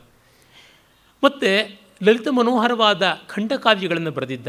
ಗಾಳಿಯ ಓಡಾಟದ ಬಗ್ಗೆ ಪವನ ಪಂಚಾಶಿಖ ಅಂತ ಐವತ್ತು ಪದ್ಯಗಳನ್ನು ಬರೆದಿದ್ದ. ಅಮೃತ ತರಂಗ ಅಂತ ಅಮೃತ ಮಥನದ ಬಗ್ಗೆ ಬರೆದಿದ್ದ. ಮುಕ್ತಾವಳಿ ಅಂತ ಪ್ರಾಯಶಃ ನೀತಿ ಕಾವ್ಯವೋ ಏನೋ ಗೊತ್ತಿಲ್ಲ ಅದನ್ನು ಬರೆದಿದ್ದ. ಲಾವಣ್ಯವತಿ ಅಂತ ಒಂದು ಶೃಂಗಾರ ಕಾವ್ಯ. ಅವಸರ ಸಾರ ಅನ್ನುವಂಥ ಒಂದು ತತ್ವಮಯವಾದ ಕಾವ್ಯವನ್ನು ಇವುಗಳನ್ನೆಲ್ಲ ಬರೆದಿದ್ದ ಅಂತ ಗೊತ್ತಾಗುತ್ತದೆ. ಹೀಗಲ್ಲದೆ ನೀತಿ ತತ್ವಜ್ಞಾನಾದಿಗಳನ್ನು ಕುರಿತೇ ಬರೆದಂಥ ವಿನಯವಲ್ಲಿ ಅಂತ ಪ್ರಾಯಶಃ ಬೌದ್ಧದ ವಿನಯ ಪಿಟಕವನ್ನು ಆಧರಿಸಿ ಬರೆದನೋ ಏನೋ ವಿನಯ ಅನ್ನೋದಕ್ಕೆ ಟೋಟಲ್ ಕಾಂಡಕ್ಟ್ ಕ್ಯಾರೆಕ್ಟರ್ ಅನ್ನುವ ಅರ್ಥ ಇದೆ ಅದರ ಬಗ್ಗೆ. ಮತ್ತು ಮುನಿಮತ ಮೀಮಾಂಸ ಅಂತ ಭಗವಾನ್ ವೇದವ್ಯಾಸರ ದಾರ್ಶನಿಕ ಭೂಮಿಕೆಯನ್ನು, ಮಹಾಭಾರತದ ತತ್ವ ಚಿಂತನೆಯನ್ನು ಮಾಡುವಂಥ ಗ್ರಂಥ. ನೀತಿಲತಾ ಅಂತ ಹೆಸರೇ ತಿಳಿಸುವಂಥ ಒಂದು ನೀತಿ ಗ್ರಂಥವನ್ನು, ದಾನ ಪಾರಿಜಾತ ಅಂತ ದಾನವನ್ನು ಕುರಿತಾದ ಗ್ರಂಥವನ್ನು ಬರೆದಿದ್ದ ಅಂತ. ಮತ್ತು ಜನರಂಜಕವಾದ ವೇತಾಳ ಪಂಚವಿಂಶತಿ, ಈ ವೇತಾಳ ಕಥೆಗಳು ಅಂತಾರಲ್ಲ ಆ ಇಪ್ಪತ್ತೈದು ಕಥೆಗಳನ್ನು ಪದ್ಯರೂಪದಲ್ಲಿ ಬರೆದಿದ್ದ, ಕಥಾ ಸಾಹಿತ್ಯ ಅಂತ ಕರೆಯುವಂಥದ್ದು. ಮತ್ತು ಪೂರ್ವದ ಮಹಾಕವಿಗಳಲ್ಲಿ ಅಗ್ರಗಣ್ಯನಾದ ಬಾಣಭಟ್ಟನ ಗದ್ಯರೂಪವಾದ ಕಾದಂಬರಿಯನ್ನು ಬಹಳ ಸುಂದರವಾಗಿ ಪದ್ಯರೂಪವಾಗಿ ಪದ್ಯ ಕಾದಂಬರಿ ಅಂತ ಮಾಡಿದ್ದ, ಬಗೆ ಬಗೆಯ ಛಂದಸ್ಸುಗಳಲ್ಲಿ ಮೂಲಕ್ಕೆ ಮೆರಗು ಕೊಡುವಂತೆ ಮಾಡಿದ್ದ ಅಂತ. ಕನ್ನಡದಲ್ಲಿ ನಮ್ಮ ನಾಗವರ್ಮ ಚಂಪು ರೂಪದಲ್ಲಿ ಮಾಡಿದ, ತುಂಬ ಸೊಗಸಾದ ಪ್ರಯತ್ನ, ಅದು ಕರ್ನಾಟಕ ಕಾದಂಬರಿ. ಅಲ್ಲಿ ಕಾಶ್ಮೀರದಲ್ಲಿ ಇವನು ಹೆಚ್ಚು ಕಡಿಮೆ ಅದೇ ಕಾಲದಲ್ಲಿ ಅಂತ ಅನಿಸುತ್ತದೆ. ನಾಗವರ್ಮ ಹನ್ನೊಂದನೇ ಶತಮಾನದ, ಹನ್ನೆರಡನೇ ಶತಮಾನದ ಆಸುಪಾಸಿಗೆ ಬರುವಂಥವನು. ಆಗ ಅವನು ಪದ್ಯ ಕಾದಂಬರಿಯನ್ನು ಬರೆದ ಅಂತ ಗೊತ್ತಾಗುತ್ತದೆ. ಮತ್ತು ವಾತ್ಸ್ಯಾಯನ ಕಾಮಸೂತ್ರಗಳನ್ನು ಅಡಕ ಮಾಡಿಕೊಟ್ಟು ಕಾಮಸೂತ್ರ ಸಂಗ್ರಹ ಅಂತ ಒಂದು ಶಾಸ್ತ್ರಗ್ರಂಥ ಬರೆದಿದ್ದ. ಮೊತ್ತ ಮೊದಲ ಇತಿಹಾಸವನ್ನು ಬರೆದಿದ್ದ ಅವನು. ನಮಗೆ ತಿಳಿಯುವಂತೆ ಕಾಶ್ಮೀರದ ಇತಿಹಾಸ ಬರದಲ್ಲಿ ಅಗ್ರಗಣ್ಯ ಕಲ್ಹಣ, ಆಮೇಲೆ ಜೋನರಾಜ ಬರೆದ ಮತ್ತಿನ್ನು ಹಲವರು ಬರೆದರು ಅಂತ. ಆದರೆ ಅವಕ್ಕೂ ಬುನಾದಿಯಾಗಿ ಕ್ಷೇಮೇಂದ್ರ ಬರೆದ ನೃಪಾವಳಿ ಅಂತ. ಅಂದರೆ ಮೊದಲ ಬಾರಿಗೆ ಕ್ರಮಪ್ರಾಪ್ತವಾಗಿ ಇತಿಹಾಸವನ್ನು ಬರೆಯಬೇಕು ಅಂತ ಹೊರಟಂಥ ಮಹಾಮನೀಷಿ Kshemendra Indians have no sense of history ಅಂತೆಲ್ಲ ಅಂತಾರೆ. ಅದನ್ನು ಡಿಸ್ಪ್ರೂವ್ ಮಾಡೋಕ್ಕೆ ಇವನು ಮೊದಲ ಆದ್ಯನಾಗಿ ಬರೆದ ಅಂತ ಅನಿಸುತ್ತದೆ. ಆದರೆ ಕಲ್ಹಣ ಮಾತ್ರ ತನ್ನ ರಾಜತರಂಗಿಣಿಯಲ್ಲಿ ಇದರ ಬಗ್ಗೆ ಒಂದು ಕಟುವಾದ ವಿಮರ್ಶೆಯನ್ನು ಮಾಡಿದ್ದಾನೆ. ಕಲ್ಹಣನ ವಿದ್ವತ್ತೆ ಅಧ್ಯಯನಶೀಲತೆ, ಪ್ರಾಮಾಣಿಕತೆಯನ್ನು ನೋಡಿದರೆ ಈ ವಿಮರ್ಶೆ ಅನುದಾರ ಅಂತ ಹೇಳಲಾಗದು. ಕೇನಾಪ್ಯನವಧಾನೇನ ಕವಿಕರ್ಮಣಿ ಸತ್ಯಪಿ ಅಂಶೋಪಿ ನಾಸ್ತಿ ನಿರ್ದೋಷ ಕ್ಷೇಮೇಂದ್ರಸ್ಯ ನೃಪಾವಲೌ ಅಂತ ಬರೀತಾನೆ. ಯಾವುದೂ ಅನವಧಾನದಿಂದ ಏಕಾಗ್ರತೆ, ಅಭ್ಯಾಸಶೀಲತೆ, ಚಿಕಿತ್ಸಕ ದೃಷ್ಟಿ ಕಡಿಮೆಯಾಗಿ ಕಾವ್ಯದೃಷ್ಟಿಯ ರಮಣೀಯವಾಗಿದ್ದರೂ ಕವಿಕರ್ಮಣಿ ಸತಿ ಅಪಿ ಕ್ಷೇಮೇಂದ್ರಸ್ಯ ನೃಪಾವಲವು ಅಂಶಃ ಅಪಿ ನಿರ್ದೋಷ ನಾಸ್ತಿ. ಒಂದೇ ಒಂದು ಪಾಯಿಂಟು ತಪ್ಪಿಲ್ಲದೇ ಇಲ್ಲ. ಎಲ್ಲ ತಪ್ಪುಗಳ ತಡಕೆ ಹಾಕಿ ಕೂತುಬಿಟ್ಟಿದೆ ಕ್ಷಮೇಂದ್ರನ ನೃಪಾವಳಿ ಅಂತಂತಾನೆ. ಗೊತ್ತಿಲ್ಲ. ನಿಜ, ಕ್ಷಮೇಂದ್ರ ಬರೆದದ್ದೆಲ್ಲ ಬಂಗಾರ ಅಲ್ಲ. ಉದಾಹರಣೆಗೆ ಅವನ ಶಾಸ್ತ್ರಗ್ರಂಥವಾದ ಔಚಿತ್ಯ ವಿಚಾರ ಚರ್ಚೆಯಲ್ಲಿ ಮತ್ತು ಸುವೃತ್ತ ತಿಲಕದಲ್ಲಿಯೇ ಅವೆರಡು ನನ್ನ ಅಧ್ಯಯನದ ವಿಶೇಷ ಕ್ಷೇತ್ರವೇ ಆಗಿರುವ ಕಾರಣ ಯಾವುದೇ ಪಕ್ಷಪಾತವಿಲ್ಲದೆ, ಸಂದೇಹವಿಲ್ಲದೆ ಹಿಂಜರಿಕೆ ಇಲ್ಲದೆ ಹೇಳಬಲ್ಲೆ ಕ್ಷೇಮೇಂದ್ರ ಹತ್ತು ಕಡೆ ಎಡವಿದ್ದಾನೆ ಅಂತ. ಹತ್ತು ಹಲವು ಕಡೆ ಎಡವಿದ್ದಾನೆ ಆದರೆ ಅವನು ಕೈಗೊಂಡ ಕೆಲಸವನ್ನು ಯಾರೂ ಮಾಡಲಿಲ್ಲ. ಹಾಗಾಗಿ ಅಂಟ್ರೋಡನ್ ಪಾತ್ ಅಂತೀವಲ್ಲ, ಮನುಷ್ಯ ಇದುವರೆಗೆ ಹೆಜ್ಜೆ ಇಡದ ಜಾಗದಲ್ಲಿ ಯಾರೋ ಹೆಜ್ಜೆ ಇಟ್ಟು ಎಡವಿದ್ರೆ ಅದಕ್ಕೆ ಗೂಬೆ ಕೂಡಿಸಬೇಕಾಗಿಲ್ಲ. ನಡೆದು ನಡೆದು ನಡೆದು ರಾಜಮಾರ್ಗ ಆಗಿರೋ ಜಾಗದಲ್ಲಿ ಎಡವಿದರೆ ಬೇಕಾದರೆ ಬೈಯೋಣ ಮನುಷ್ಯನೇ ಕಾಣದೇ ಇರತಕ್ಕಂಥ ಕಗ್ಗಾಡುಗಳಿಗೆ ಹೋಗಿ ಸಂಚಾರ ಮಾಡಿ ಪಾಪ, ಅಲ್ಲಿ ಯಾವುದೋ ದಾರಿ ತಪ್ಪದ ಅಂತಂದರೆ ನಾವು ಅವನನ್ನು ದೂಷಣೆ ಮಾಡಬಾರ್ದು. ಮಹಾಕವಿ ನಾಂ ದೋಷೋದ್ಘಾಟನಂ ಆತ್ಮನೇವ ದೂಷಣಾಯ ಅಂತ. ಅವರ ತಪ್ಪುಗಳ ಮಿತಿಗಳ ಬಗ್ಗೆ ಅರಿವಿರಬೇಕು. ಆದರೆ ನಿರ್ದಯವಾಗಿ, ಅನ್ಯಾಯವಾಗಿ ಆಕ್ಷೇಪ ಮಾಡಬಾರ್ದು. ಇರಲಿ. ಆಮೇಲೆ ಲೋಕಪ್ರಕಾಶ ಅಥವಾ ಕ್ಷೇಮೇಂದ್ರ ಲೋಕಪ್ರಕಾಶ ಇಲ್ಲವೇ ಕ್ಷೇಮೇಂದ್ರ ಪ್ರಕಾಶ ಅನ್ನುವ ಹೆಸರಿನ ಒಂದು ಸಮಕಾಲೀನ ಕಾಶ್ಮೀರದ ಜಲಜೀವನವನ್ನು ಕುರಿತಾದ ಒಂದು ವಿಶ್ವಕೋಶಾತ್ಮಕವಾದ ಕೃತಿ ಬರೆದ ಅಂತಾರೆ. ಅದು ಉಳಿದು ಬಂದಿದೆ, ಆದರೆ ಅದು ಈಗ ಕ್ಷೇಮೇಂದ್ರ ಬರೆದಂಥ ರೀತಿಯಲ್ಲಿಲ್ಲ ಹದಿನೇಳನೇ ಶತಮಾನದವರೆಗಿನ ಯಾವ್ಯಾವುದೋ ಕೈವಾಡುಗಳಲ್ಲಿ ಬಂದಿವೆ ಅಂತಾರೆ. ಆ ಗ್ರಂಥವನ್ನು ನಾನಿಲ್ಲಿ ಚರ್ಚೆಯೂ ಮಾಡ್ತಾ ಇಲ್ಲ. ಕಾರಣ, ಅದರ ಅಸ್ತಿತ್ವವೇ ಕ್ಷೇಮೇಂದ್ರನ ರಚನೆ ಎನ್ನುವುದರ ಬಗೆಗೆ ಶಂಕನೀಯವಾಗಿರೋದ್ರಿಂದ. ಮತ್ತೊಂದು ಅಲಂಕಾರ ಶಾಸ್ತ್ರ ಗ್ರಂಥ ಕವಿಕರ್ಣಿಕೆ ಅಂತ ಕವಿಗಳಿಗೆ ಕಿವಿಮಾತು, ಕಿವಿಯೋಲೆ ಅನ್ನುವ ರೀತಿಯಾದದ್ದು, ಅದು ನಮಗೆ ಸಿಕ್ಕಿಲ್ಲ. ಹೀಗೆ ಇವೆಲ್ಲ ನಮಗೆ ಸಿಕ್ಕಿಲ್ಲದೆ ಇರತಕ್ಕಂಥದ್ದು. ಇನ್ನು ಸಿಕ್ಕಿರುವಂಥದ್ದನ್ನು ನೋಡಿದ್ರೂ ನಮಗೆ ಗೊತ್ತಾಗುತ್ತದೆ, ತುಂಬ ದೊಡ್ಡದಾದಂಥದ್ದು ಇವನು ಮಾಡಿರುವಂಥ ಕೆಲಸ ಅಂತ ಅನಿಸುತ್ತದೆ. ಅಲ್ಲಿ ನೋಡಿ ಅದನ್ನು ನಾವು ಸಾಮಾನ್ಯವಾಗಿ ನಾಲ್ಕು ವರ್ಗವಾಗಿ ಮಾಡಬಹುದು. ಮೊದಲನೇದಾಗಿ ನೀತಿ ಕಾವ್ಯ ಅಂತ, ಚತುರ್ವರ್ಗ ಸಂಗ್ರಹ, ಚಾರುಚರ್ಯ, ಸೇವ್ಯ ಸೇವಕೋಪದೇಶ ಮತ್ತು ದರ್ಪದಲನ. ಆಮೇಲೆ ಪರಿಹಾಸ ಕಾವ್ಯ ಅಂತ ವ್ಯಂಗ್ಯ ವಿಡಂಬನೆ ಹಾಸ್ಯ ಕೆಣಕು ತಿಣುಕುಗಳೇ ಹೆಚ್ಚಾಗಿರುವಂಥದ್ದು. ಅಲ್ಲಿ ನಾಲ್ಕು, ದೇಶೋಪದೇಶ ನರ್ಮಮಾಲ ಕಲಾವಿಲಾಸ ಮತ್ತು ಸಮಯ ಮಾತೃಕ ಆಮೇಲೆ ಸಾಹಿತ್ಯ ಮೀಮಾಂಸೆಯನ್ನು ಕುರಿತಾದದ್ದು ಮೂರು, ಔಚಿತ್ಯ ವಿಚಾರ ಚರ್ಚಾ, ಕವಿಕಂಠಾಭರಣ ಹಾಗೂ ಸುವೃತ್ತ ತಿಲಕ. ಅದಾದ ಮೇಲೆ ಸಂಗ್ರಹ ಕಾವ್ಯಗಳು ಅಂತ ಹೆಸರಾದ ಬೃಹತ್ ಗ್ರಂಥದ್ದವು, ಬೃಹತ್ ಗಾತ್ರದವು ಅಲ್ಲಿ ರಾಮಾಯಣ ಮಂಜರಿ, ಮಹಾಭಾರತ ಮಂಜರಿ, ಬೃಹತ್ ಕಥಾ ಮಂಜರಿ, ದಶಾವತಾರ ಚರಿತ ಬೌದ್ಧಾವಧಾನ ಕಲ್ಪಲತ ಮತ್ತು ನೀತಿ ಕಲ್ಪಲತ ಅನ್ನುವಂಥ ಆರು ಕೃತಿಗಳನ್ನು ನಾವು ನೋಡ್ತೀವಿ. ಹೀಗೆ ಒಟ್ಟು ಈ ಹೊತ್ತು ನಮಗೆ ಸಿಗುವುದು ಹದಿನೇಳು. ಕೆಲವರು ವ್ಯಾಸಾಷ್ಟಕ ಅನ್ನುವಂಥ ಒಂದು ಕೃತಿಯನ್ನು ಹದಿನೆಂಟನೇದಾಗಿ ಸೇರಿಸ್ತಾರೆ. ಆದರೆ ಅದು ಮಹಾಭಾರತ ಮಂಜರಿಯ ಕಡೆಯಲ್ಲಿ ಬರತಕ್ಕಂಥ ಎಂಟು ಶ್ಲೋಕಗಳಾದ ಕಾರಣ ಆ ಎಂಟು ಶ್ಲೋಕಗಳಿಗೇನು ಪ್ರತ್ಯೇಕವಾದ ದೊಡ್ಡ ಗ್ರಂಥ ಅನ್ನುವ ಬೆಲೆಯನ್ನು ಕೊಡಬೇಕಾಗಿಲ್ಲ. ಏಕೆಂದರೆ ಲೆಕ್ಕಕ್ಕೆ ಹೇಳಿಕೊಳ್ಳುವುದು ಅಂತ ಜಂಬ ಮಾಡ್ಕೊಂಡು ಆಗ್ಬಿಡುತ್ತೆ ಈಗ ಶಂಕರರ ಹೆಸರಿನಲ್ಲಿ ಎಷ್ಟೋ ಕೃತಿಗಳನ್ನಿವೆ. ಏಕಶ್ಲೋಕಿ ಅಂತಿದೆ, ಅದು ಒಂದು ಗ್ರಂಥ ಅಂತಂದುಬಿಡೋದು ಮಧ್ವಾಚಾರ್ಯರು ಕಂದುಕ ಸ್ತುತಿ ಅಂತ ಮಾಡಿದ್ದಾರೆ, ಒಂದು ಶ್ಲೋಕ. ಅದನ್ನು ನಾವು ಬಹಳ ಪ್ರಸಿದ್ಧವಲ್ಲದ ವಿರಳ ಪ್ರಚುರವಾದ, ತುಂಬ ಒಳ್ಳೆಯ ರಮಣೀಯವಾದ ನರ್ತನಗತಿಯ ಛಂದಸ್ಸು ಸತಾನ ಛಂದಸ್ಸು ಕ್ರೌಂಚಪದ ಅಂತ ಕರಿತೀವಿ, ಅದರೊಳಗೆ ಮಾಡಿದ್ದಾರೆ. ಅದನ್ನೇ ಒಂದು ಗ್ರಂಥ ಅಂತ ಕರೆಯೋದು. ನಖಸ್ತುತಿ ಅಂತ ನರಸಿಂಹನ ಉಗುರಿನ ಸ್ತುತಿ ಮಾಡಿರ್ತಕ್ಕಂಥ ಎರಡು ಶ್ಲೋಕವನ್ನೇ ಒಂದು ಗ್ರಂಥ ಅಂತ ಕರೆಯೋದು. ಇವೆಲ್ಲ ಬಾಲಿಶ ಚಾಪಲ್ಯವಲ್ಲದೆ ಮತ್ತಿನ್ನೇನೂ ಅಲ್ಲ. ಒಂದು ಸಫಿಷಿಯೆಂಟ್ ಅಂತ ಆಗಬೇಕು ಆ ಗ್ರಂಥದ ಒಂದು ಗಾತ್ರ ಒಂದು ಇರಬೇಕಾಗುತ್ತೆ. ಒಂದು ಹದಿನೈದು ಇಪ್ಪತ್ತು ಪುಟವಾದರೂ ಪ್ರಿಂಟೆಡ್ ಫಾರ್ಮ್ನಲ್ಲಿ ಇಲ್ಲದೇ ಇದ್ದರೆ ಅದಕ್ಕೆ ಗ್ರಂಥ ಅಂತ ಹುಟ್ಟು ಸೇರಿಸಿದ್ರೆ ತಾನೇ ಗ್ರಂಥ. ಹಾಗೆ ಆಗೋದಿಲ್ಲ. ಅದರಿಂದ ಈ ವ್ಯಾಸಾಷ್ಟಕ ಇತ್ಯಾದಿಯನ್ನು ಒಂದು ಸ್ವತಂತ್ರವಾಗಿ ತೆಗೆದುಕೊಳ್ಳದೆ, ಅವನು ಹೇಗೂ ಕೂಡ ಮಹಾಭಾರತ ಮಂಜರಿ ಕಡೆಯಲ್ಲಿಯೇ ಸೇರಿಸಿರೋದ್ರಿಂದ ಅದನ್ನು ಬೇರೊಂದು ರೀತಿಯಲ್ಲಿ ನೋಡಬೇಕಾಗಿಲ್ಲ. ಅದನ್ನು ಒಟ್ಟಿಗೆ ಸೇರಿಸ್ಕೊಂಡು ನೋಡಬಹುದು ಅಂದರೆ ಈ ಹದಿನೇಳು ಕೃತಿಗಳು ನಮಗೆ ಕಾಣಸಿಗುವಂಥವು. ಇವನ್ನು ಈ ಕ್ರಮದಲ್ಲಿಯೇ ನಾನು ಒಂದೆರಡು ಕಂತುಗಳಲ್ಲಿ ಸಾಧ್ಯವಾದಲ್ಲೇ ಇವುಗಳ ಪರಿಚಯವನ್ನು ಮಾಡಿಕೊಡ್ಬೇಕು ಅಂತಿದ್ದೀನಿ. ಮೊತ್ತ ಮೊದಲಿಗೆ ನಾವು ಈ ನೀತಿ ಕಾವ್ಯ ಮಾಲಿಕೆಯಲ್ಲಿ ಬರುವಂತಹ ಮೊದಲನೆಯದಾದ ಚತುರ್ವರ್ಗ ಸಂಗ್ರಹವನ್ನು ನೋಡ್ಬೋದು. ಚತುರ್ವರ್ಗ ಸಂಗ್ರಹ ಅನ್ನುವುದು ಹೆಸರೇ ತೋರ್ಪಡಿಸುವಂತೆ ಧರ್ಮಾರ್ಥ ಕಾಮ ಮೋಕ್ಷಗಳೆಂಬ ಈ ಪುರುಷಾರ್ಥ ಚತುಷ್ಟ ಇವನ್ನು ಕುರಿತಾದಂಥದ್ದು. ನಾನು ಬಹಳ ಹಿಂದೆ ಇದನ್ನು ಕುರಿತು ಚಿಂತನೆ ಮಾಡುವಾಗ ಎಷ್ಟೋ ದೊಡ್ಡ ವಿಶೇಷವಾದಂಥ ಒಂದು ಮೌಲ್ಯ ಮೀಮಾಂಸೆ ಇದರೊಳಗೆ ಇರುತ್ತದೆ ಅನ್ನುವ ಕಲ್ಪನೆ ಇತ್ತು. ಆದರೆ ಹಾಗೇನೂ ಇಲ್ಲ ಅಂತ ನಮಗೆ ಗೊತ್ತಾಯಿತು. ನೂರ ಆರು ಬೇರೆ ಬೇರೆ ಛಂದಸ್ಸುಗಳಲ್ಲಿ ಮಾಡಿರತಕ್ಕಂಥ ನಾಲ್ಕು ಅಧ್ಯಾಯಗಳಲ್ಲಿ ಪುರುಷಾರ್ಥ ಚತುಷ್ಟಯದ ಪ್ರತಿಪಾದನೆ ಇಲ್ಲಿ ಕಾಣುವಂಥದ್ದು. ಆದರೆ ಅದ್ಭುತ ಅನ್ನಿಸುವಂತಹ ಅಂತರ್ದೃಷ್ಟಿ, ಮಾಹಿತಿ ಅವೇನೂ ಇಲ್ಲ. ಅಷ್ಟಿದ್ದರೂ ಇದು ಯಾತಕ್ಕೆ ಬೆಲೆ ಬಾಳುತ್ತದೆ ಅಂದರೆ ಮೊದಲಿಗೆ ಕ್ಷೇಮೇಂದ್ರನ ರುಚಿ ಎಂಥದ್ದು ಅಂತ ತಿಳ್ಕೊಳ್ಳುವಂತೆ ಮಾಡುತ್ತದೆ.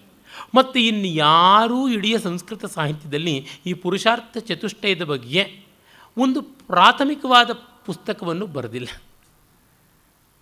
ಈಗ ನೋಡಿ, ಆರು ಋತುಗಳ ವರ್ಣನೆ ಕಾಳಿದಾಸ ಋತುಸಂಹಾರದಲ್ಲಿ ಮಾಡಿದ್ದಾನೆ. ಅದೇನು ದೊಡ್ಡ ಕಾವ್ಯ ಅಲ್ಲ. ಆರು ಋತುಗಳ ವರ್ಣನೆ ಮಾಡಿರೋ ಕಾವ್ಯದಲ್ಲಿ ಸ್ಮರಣೀಯವಾದ, ಆ ಕವಿತ್ವದ ಕಣ್ಣು ಕೊರೈಸುವಿಕೆಯ ಛಾಪು ಇರತಕ್ಕಂಥ ಒಂದು ಹತ್ತು ಹನ್ನೆರಡು ಪದ್ಯವೂ ನಮಗೆ ಸಿಗೋಲ್ಲ. ಸುಮಾರು ಒಂದು ನೂರ ಇಪ್ಪತ್ತು ಶ್ಲೋಕಗಳಷ್ಟು ಸಿಗುವಂಥ ಆ ಗ್ರಂಥ. ಅದರೊಳಗೆ not even one tenth of it is a quality poetry ಅಂತಂದರೆ ಖಂಡಿತ ಕಳಪೆ. ಯಾರು ಬರೆದಿದ್ರು ಕಳಪೆ. ಆದರೆ ಕಾಳಿದಾಸನಂಥ ಮಹಾಕವಿಯ ಆರಂಭದ ರಚನೆ ಮತ್ತು ಇಡೀ ಸಂಸ್ಕೃತ ಸಾಹಿತ್ಯದಲ್ಲಿ ಮಾತ್ರವಲ್ಲ, ಜಗತ್ ಸಾಹಿತ್ಯದಲ್ಲಿಯೇ ಆವರೆಗೂ ಆರು ಋತುಗಳ ವರ್ಣನೆಯ ಒಂದು ಸ್ವತಂತ್ರ ಕಾವ್ಯ ಇರಲಿಲ್ಲ. ಇದನ್ನು ಬರೆದ ಮೇಲಾದರೂ ಮತ್ತಾರೂ ಕೂಡ ಇದನ್ನು ಮೀರಿಸುವಂತಹ ಕಾವ್ಯವನ್ನು ಇಪ್ಪತ್ತನೇ ಶತಮಾನದವರೆಗೂ ಬರೀಲಿಲ್ಲ. ಹೀಗೆ ನೋಡಿದಾಗ ನಮಗೆ ಗೊತ್ತಾಗುತ್ತೆ ಅದರ ಅನನ್ಯತೆ ಎಂಥದ್ದು ಅಂತ. ಅದರಿಂದಲೇ ನಾವು ತೀರ್ಮಾನಗಳನ್ನು ಕೈಗೊಳ್ಳುವಾಗ ಯೋಚನೆ ಮಾಡಬೇಕು. ಈ ರೀತಿಯಾದ ಕೆಲಸ ಇದರ ಹಿಂದೆಯಾಗಲಿ ಮುಂದೆಯಾಗಲಿ ಆಯ್ತಾ? ಆಗಿದ್ದರೆ ಅದರ ಜೊತೆಯಲ್ಲಿ ಇದು ಎಲ್ಲಿ ನಿಲ್ಲುತ್ತದೆ? ಆಗಿಯೇ ಇಲ್ಲ ಅಂದರೆ ಇದನ್ನು ಉಳಿಸಿಕೊಳ್ಳಲೇಬೇಕು. ಯಾಕೆಂದರೆ ನಮ್ಮಲ್ಲಿ ಖಂಡಿಕೋಪಾಧ್ಯಾಯನ ವಿಮರ್ಶನ ಕೆಲಸ ಹೆಚ್ಚೆಚ್ಚು ನಡೆಯೋದು ಆದಂತೆ ಕ್ರಿಯೇಟಿವಿಟಿ ಅನ್ನೋದಕ್ಕೆ ಕಾಂಟ್ರಸೆಪ್ಟಿವ್ ಆಗಿ ಕ್ರಿಟಿಸಮ್ ಬೆಳೀತಾ ಇದೆ. ಇದು ದೋಷಾವಹ, ಇದು ಸರಿಯಲ್ಲ. ಏನು ಇದೆ? ಒಟ್ಟಂದದಲ್ಲಿ ಕಡೆಗೆ ಉಳಿಯುವಂಥದ್ದು ಏನು ಅಂತ ನೋಡಬೇಕು. ಅನುದಾರವಾದ ವಿಮರ್ಶೆ ಮಾಡಬಾರದು. ಕ್ರಿಟಿಕಲ್ ಕಂಪ್ಯಾಷನ್ ಅಂತಾರಲ್ಲ, ಅದು ಬಹಳ ಮುಖ್ಯವಾದದ್ದು. ಹಾಗೆ ಕಂಡಾಗ, ಚತುರ್ವರ್ಗ ಸಂಗ್ರಹ ಅನ್ನುವ ಗ್ರಂಥದಲ್ಲಿ ತಾತ್ವಿಕ ದೃಷ್ಟಿಯಿಂದ, ದಾರ್ಶನಿಕ ದೃಷ್ಟಿಯಿಂದ ಪುರುಷಾರ್ಥ ಮೀಮಾಂಸೆಗೆ ದೊಡ್ಡ ಕೊಡುಗೆ ಇಲ್ಲದೇ ಇದ್ದರೂ ಕೂಡ ಪುರುಷಾರ್ಥಗಳನ್ನು ಕುರಿತು ಚಿಂತನೆ ಮಾಡಬಹುದು ಅನ್ನುವುದನ್ನು ಕೂಡ ಒಂದು ಸ್ವತಂತ್ರವಾದ ರೂಪಣ ಮಾಡಬಹುದು ಅನ್ನೋದನ್ನು ತೋರ್ಪಡಿಸಿಕೊಟ್ಟ ಒಂದೇ ಒಂದು ಅದ್ವಿತೀಯವಾದ ನಿದರ್ಶನವಾಗಿ ನಿಲ್ಲೋ ಕಾರಣದಿಂದ ನಾವು ಗಮನಿಸಬಹುದು. ಮತ್ತು ಇದು ಕ್ಷೇಮೇಂದ್ರನ ಮನೋಭೂಮಿಕೆಯನ್ನು ಕೂಡ ತೋರಿಸುತ್ತದೆ. ಅವನು ತನ್ನ ಇಡೀ ಸಾಹಿತ್ಯ ನಿರ್ಮಾಣವನ್ನು ಪುರುಷಾರ್ಥ ಚತುಷ್ಟಯದ ಚಿಂತನೆಯಲ್ಲಿಯೇ ಮಾಡಿದ. ಇದು ತುಂಬ ದೊಡ್ಡ ನೆಲೆ, ದೊಡ್ಡ ದೃಷ್ಟಿ. ಯಾವ ಕಾರಣಕ್ಕೂ, ಯಾವ ಲೇಖಕನೂ ಕೂಡ ಮರೆಯಬಾರದಾದಂಥದ್ದು. ಇಡೀ ಭಾರತೀಯ ಸಂಸ್ಕೃತಿ ಜಗತ್ತಿಗೆ ಕೊಟ್ಟ ಕೊಡುಗೆ ಏನು ಅಂದರೆ ಈ ಪುರುಷಾರ್ಥ ಚತುಷ್ಟಯದ ಅಡಕದಲ್ಲಿ ಇದೆ ಅಂದರೆ ತಪ್ಪಾಗೋದಿಲ್ಲ. ಯಾವುದೇ ಕಾಲದ ಲೇಖಕ ತನ್ನ ಕಲೆ ಇದಕ್ಕೆ ಪೂರಕವಾಗಿರುವಂತೆ ಮಾಡಿದ್ರೆ ತುಂಬ ದೊಡ್ಡದು. ಬರೀ ಲೇಖಕ ಮಾತ್ರವಲ್ಲ, ಯಾವುದೇ ಗೀತ, ನೃತ್ಯಾದಿ, ಸಕಲ ಕಲಾ ವಿಭಾಗದವರು, ವಿಜ್ಞಾನ, ತಂತ್ರಜ್ಞಾನಾದಿ ಸಕಲ ಶಾಸ್ತ್ರ ವಿಭಾಗದವರು ಕೂಡ ಗಮನ ಇಟ್ಕೊಂಡಿರಬೇಕು. ಯಾವುದಾದರೂ ಒಂದು ರೀತಿಯಲ್ಲಿ ತಮ್ಮ ಕೆಲಸ ಪುರುಷಾರ್ಥ ಪ್ರವರ್ತಕವಾಗಿದೆಯೋ ಇಲ್ಲವೋ ಅಂತ ನೋಡ್ಕೊಳ್ಬೇಕು. ಅಷ್ಟೇಕೆ ನಮ್ಮ ಬದುಕನ್ನೇ ನಾವು ನೋಡಿಕೊಂಡ್ರೆ ಇದು ಯಾವುದೇ ಒಂದು ರೀತಿಯಲ್ಲಿ ಪುರುಷಾರ್ಥಪ್ರದವಾಗಿದೆಯೋ ಇಲ್ಲವೋ ಅಂತ ನೋಡಿಕೊಂಡ್ರೆ ನಮ್ಮ ಕೆಲಸ ಯುಕ್ತವೇ ಅಯುಕ್ತವೇ ಅಂತ ತಿಳಿಯುತ್ತದೆ. ಆ ಮಟ್ಟಕ್ಕೆ ಇದೊಂದು ಮಾಡಸ್ ಅಪರಂಡಿ ಅಂತ ಹೇಳಬಹುದಾದದ್ದು. ಈ ಕಾರಣದಿಂದ ಈ ತತ್ವ ತುಂಬ ದೊಡ್ಡದು. ಇಲ್ಲಿ ಪ್ರಾಯಿಕವಾಗಿ ಉಪದೇಶಾತ್ಮಕವಾಗಿದೆ. ಇಟ್ಸ್ ವೆರಿ ರೆಟರಿಕ್ ಅಂತಾರಲ್ಲ ಡೈಡ್ಯಾಕ್ಟಿಕ್ ಅಂತೀವಲ್ಲ ಆ ಮಟ್ಟದಲ್ಲಿರುವಂಥದ್ದು. ಮೊದಲಿಗೆ ನೋಡಿ, ಅವನು ಹೇಗೆ ಒಂದು ಧರ್ಮವನ್ನು ಕೊಂಡಾಡ್ತಾನೆ ಅಂತ. ಈ ಸಂದರ್ಭದಲ್ಲಿ ಇನ್ನೊಂದು ಮಾತು ಹೇಳಬೇಕು. ಕ್ಷೇಮೇಂದ್ರನ ಭಾಷೆ ತುಂಬ ರಮಣೀಯವಾದದ್ದು. ಧಾರಾಳವಾದದ್ದು ಅವನ ಕಾವ್ಯಧಾರೆ. ಪದ್ಯ ರಚನೆಗೆ ಅವನು ಕಷ್ಟವೇ ಪಟ್ಟಿಲ್ಲ. ಅವನು ಮಾತಾಡದಂತೆ ಬರೀತಾನೆ. ನಿದ್ರೆಯಲ್ಲಿ ಎಬ್ಬಿಸಿಬಿಟ್ರೂ ಕೂಡ ಧಾರೆಯಾಗಿ ನೂರಾರಲ್ಲ ಸಾವಿರಾರು ಪದ್ಯಗಳನ್ನು ಹೇಳಬಲ್ಲ. ಯಾವ ಛಂದಸ್ಸು ಅವನಿಗೆ ಕಷ್ಟವಲ್ಲ. ಯಾವ ಪದದಿಂದ ಬೇಕಾದರೂ ಆರಂಭ ಮಾಡ್ತಾನೆ. ಯಾವ ಅಕ್ಷರದಿಂದ ಬೇಕಾದರೂ ಪದ್ಯ ರಚನೆ ಮಾಡಬಲ್ಲ. ಆ ಫಾರಮ್ನ ಮೇಲಿನ ಹತೋಟಿ ಇದೆಯಲ್ಲ, ಅದು ತುಂಬ ದೊಡ್ಡ ಮಟ್ಟದ್ದು. ಯಾತಕ್ಕೆ ಇದನ್ನು ಹೇಳ್ತಿದ್ದೀನಿ ಅಂದರೆ, ಇವತ್ತು ತುಂಬ ಜನಕ್ಕೆ ಆ ಫಾರಮ್ನ ಮೇಲಿನ ಹತೋಟಿಯನ್ನು, ರೂಪದ ಮೇಲಿನ ಒಂದು ಸ್ವಾಮ್ಯವನ್ನು ಸಂಪಾದಿಸಿಕೊಳ್ಳೋದೇ ತುಂಬ ಕಷ್ಟ ಆಗಿದೆ. ಏನು ಸ್ವರೂಪ ಏನನ್ನೋಣ ಓ I am very much adept in content ಅಂತ ಹೇಳ್ತಾರೆ. ಅದಕ್ಕೆ ಎಕ್ಸ್ಪ್ರೆಷನ್ನೇ ಇಲ್ಲದೆ ಇದ್ದರೆ ನಾನು ಪಾಯಸ ಮಾಡಿದ್ದೀನಿ ಅಂತಾರೆ. ಎಲ್ಲಿ ಅಂತಂದರೆ, ಅಂತರಿಕ್ಷದಲ್ಲಿದೆ ಅಂತಾರೆ. ಯಾತಕ್ಕೆ ಅಂದರೆ, ಅದನ್ನು ಮಾಡೋ ಪಾತ್ರೆಯೇ ಇಲ್ಲ ಅಂತ. ಒಂದು ಪಾತ್ರೆಯೇ ಇಲ್ಲದೆ ಪಾಯಸ ಹೇಗೆ ಮಾಡ್ತಾರೆ?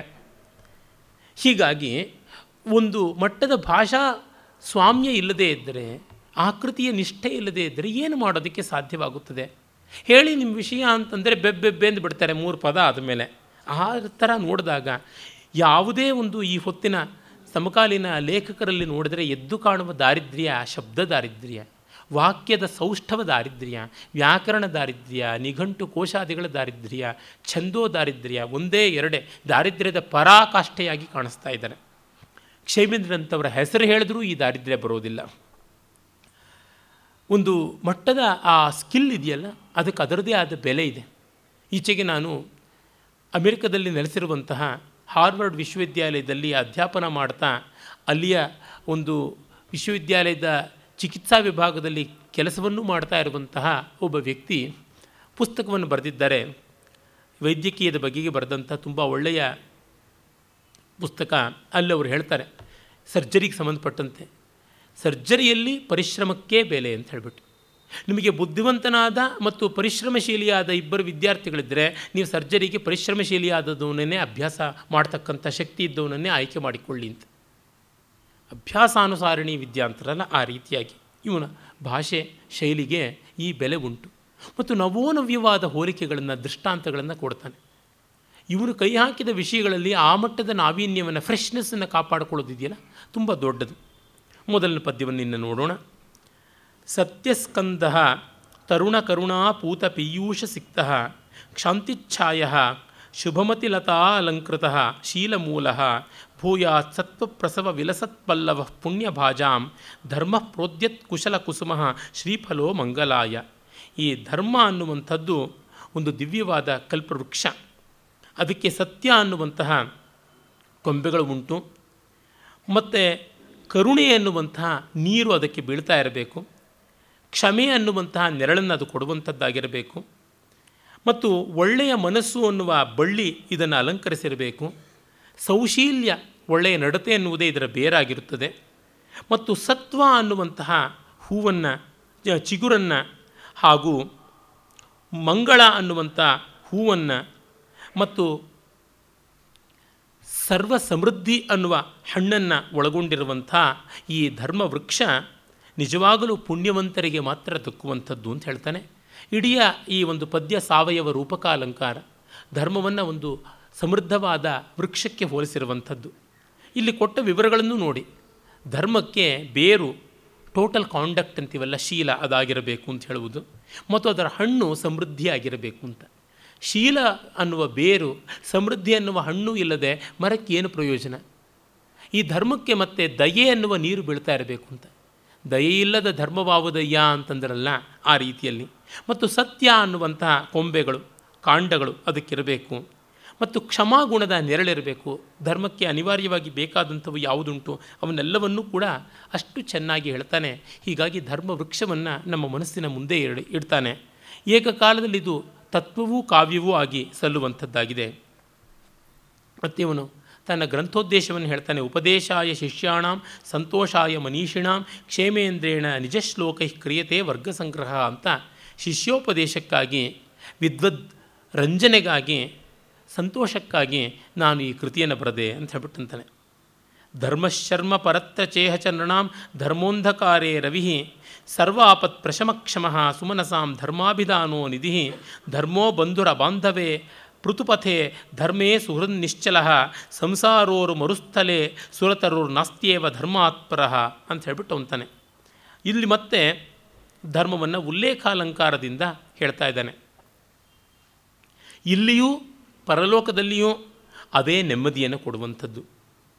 ಮತ್ತು ಮನುಷ್ಯರಿಗೆ ಕಗ್ಗತ್ತಲಲ್ಲಿ ಅದು ಸೂರ್ಯ ಕಾಂತಿ ಇದ್ದಂತೆ. ಮತ್ತು ಎಲ್ಲ ರೀತಿಯಲ್ಲಿಯೂ ಅದು ಆಪತ್ತನ್ನು ಪ್ರಶಮನ ಮಾಡುವಂಥದ್ದು. ಮತ್ತು ಸಹೃದಯರಿಗೆ ಧರ್ಮಕ್ಕಿಂತ ಮಿಗಿಲಾದ ನಿಧಿ, ಸಂಪತ್ತಿ ಅನ್ನುವುದು ಇಲ್ಲ. ಇಂಥ ಅಬಾಂಧವ್ಯದ ಸ್ಥಿತಿಯಲ್ಲಿಯೂ ನಮಗೆ ಧರ್ಮ ಒಂದು ಬಂಧುವಾಗಿ, ನಂಟನಾಗಿ, ಸ್ನೇಹಿತನಾಗಿ ನಿಲ್ಲುವಂಥದ್ದು. ಮತ್ತು ಒಳ್ಳೆಯ ದಾರಿಗೆ ಗಟ್ಟಿಯಾಗಿ ನಿಲ್ಲತಕ್ಕಂಥ ಬಂಧು, ಆತ್ಮೀಯ ಗೆಳೆಯ. ಇನ್ನು ಸಂಸಾರ ಅನ್ನುವ ಮರುಭೂಮಿಯಲ್ಲಿ ಇದು ನಂದನವನದ ಕಲ್ಪವೃಕ್ಷದಂತೆ ಇರುವಂಥದ್ದು ಧರ್ಮ ಅಂತ ಹೇಳಿಬಿಟ್ಟು ಧರ್ಮದ ಪ್ರಶಂಸೆಯನ್ನು ಮಾಡ್ತಾನೆ. ಆಮೇಲೆ ವ್ಯಕ್ತಿ ಹೇಗೆ ಧರ್ಮವನ್ನು ಮೈಗೂಡಿಸಿಕೊಳ್ಳಬೇಕು, ಆತ್ಮಸತ್ತಾಗಿಸಿಕೊಳ್ಳಬೇಕು ಇಂಟರ್ನಲೈಸಿಂಗ್ ಧರ್ಮ ಅಂತೀವಲ್ಲ, ಅದನ್ನು ಹೇಳ್ತಾನೆ.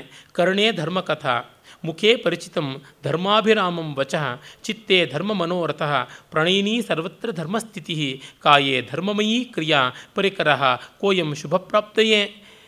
ಕಲ್ಪಾಪಾಯ ಪದೇ ಪದೇಪಿ ಉಪತ್ಪ್ಲವ ಲವೈ ಅಸ್ಪೃಷ್ಟ ವೇಲಾಫಲ. ಇಂಥದ್ದು ಧರ್ಮ. ಕಿವಿಯಲ್ಲಿ ಯಾರಿಗೆ ಧರ್ಮದ ಕಥೆಗಳು ಇರುತ್ತವೆಯೋ, ಬಾಯಲ್ಲಿ ಯಾರಿಗೆ ಧರ್ಮದ ಮಾತುಗಳು ತುಂಬಿರುತ್ತವೆಯೋ, ಮನಸ್ಸಿನಲ್ಲಿ ಯಾರಿಗೆ ಧರ್ಮದ ಆಲೋಚನೆಗಳು ಇರುತ್ತವೆಯೋ ಮತ್ತು ಅವರ ನಡೆ ಮತ್ತು ನುಡಿಗಳ ಸ್ಥಿತಿಯಲ್ಲಿ ಯಾರಿಗೆ ಧರ್ಮ ಅನ್ನುವಂಥದ್ದು ಪ್ರೀತಿಯ ಗೆಳತಿಯಾಗಿ ಒಗ್ಗಿ ಬರುತ್ತದೆಯೋ ಮತ್ತು ದೇಹದಲ್ಲಿ ಯಾವ ಧರ್ಮದ ಕೆಲಸಗಳೇ ಮೈಗೂಡಿಕೊಂಡಿರುತ್ತವೆಯೋ, ಬೇರೂರಿರುತ್ತವೆಯೋ, ಅವರಿಗೆ ಎಂದೆಂದೂ ಕೂಡ ಆಪತ್ತಿನ ಸೋಂಕು ಆಗೋದಿಲ್ಲ ಅಂತ. ಧರ್ಮವನ್ನು ಆಲೋಚನೆ ಮಾಡೋರಿಗೆ, ಧರ್ಮವನ್ನು ಮಾಡುವವರಿಗೆ ಆಪತ್ತು ಬರೋಲ್ವೇ ಅಂತಂದರೆ ಅವರ ಆಪತ್ತಿನಿಂದ ಎದೆಗುಂದಲ್ಲ ಅನ್ನುವ ತಾತ್ಪರ್ಯ. ಇಂದಷ್ಟೇ ಇಲ್ಲಿಗೆ ಬರುವ ಮುನ್ನ ನಾಟ್ಯಶಾಸ್ತ್ರ ಪಾಠ ಮಾಡ್ತಾ ಇದ್ದೆ. ಒಬ್ಬರು ಗೆಳೆಯರು, ನರ್ತಕರು ನನ್ನನ್ನು ಕೇಳಿದ್ರು. ಆತ ಕೇಳಿದರು, ನಾವು ಈ ಥರ ನಾಟ್ಯವನ್ನು, ನಾಟ್ಯಧರ್ಮಿ ಇತ್ಯಾದಿಗಳನ್ನು ಅವಲಂಬಿಸಿಕೊಂಡು ಹೋಗುವಾಗ ಹೆಚ್ಚಿನ ಜನಕ್ಕೆ ಮುಟ್ಟದೆ ಹೋಗ್ತೀವಲ್ಲ ಅಂತ. ನಿಜ. ಹೆಚ್ಚಿನ ಜನಕ್ಕೆ ಮುಟ್ಟದೇ ಹೋಗುವ ಸಾಧ್ಯತೆ ಉಂಟು. ಇವತ್ತು ಒಂದು ಸಿನಿಮಾ ಹಾಡು ಮುಟ್ಟುವ ಮಟ್ಟಕ್ಕೆ ಒಂದು ಶಾಸ್ತ್ರೀಯವಾದ ಸಂಗೀತ ಮುಟ್ಟದೇ ಇರಬಹುದು.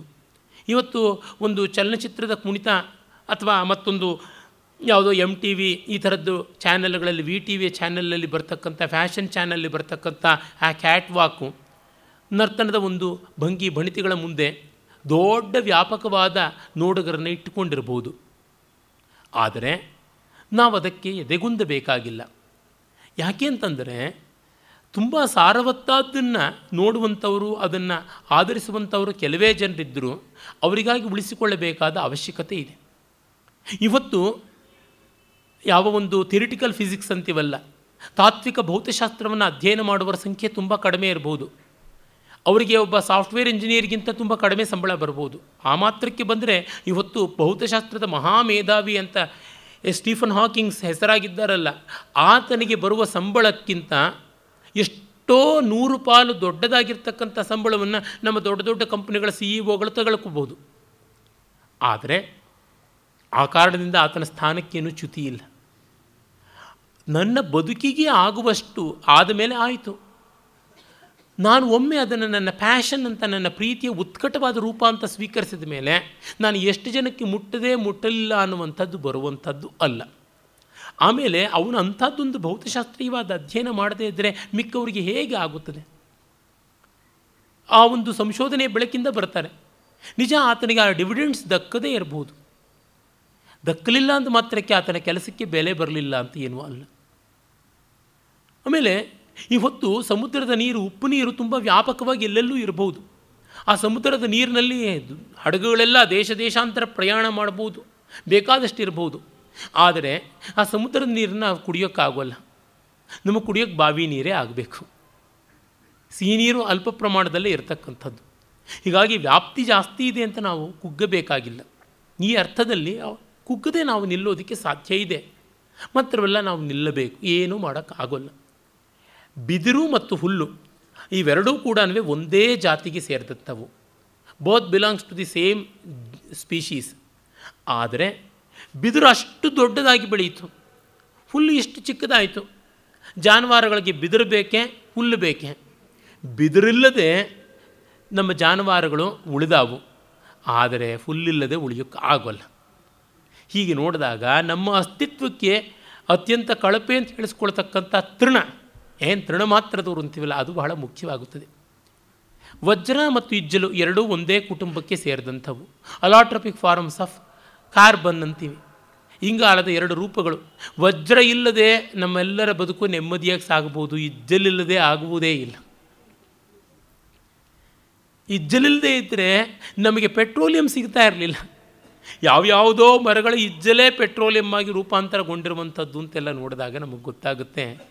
ಹೀಗೆ ಕಂಡಾಗ ನಮಗೆ ಬೇಕಾಗುವಂಥವು ಲೋಕ ಉಪೇಕ್ಷೆ ಮಾಡಿದಂಥ ವಸ್ತುಗಳೇ ಆಗಿರುವಂಥದ್ದು. ಆದರೆ ಅವುಗಳಿಗೆ ಶಾಶ್ವತವಾದ ಮೌಲ್ಯ ಉಂಟು ಅಂತ.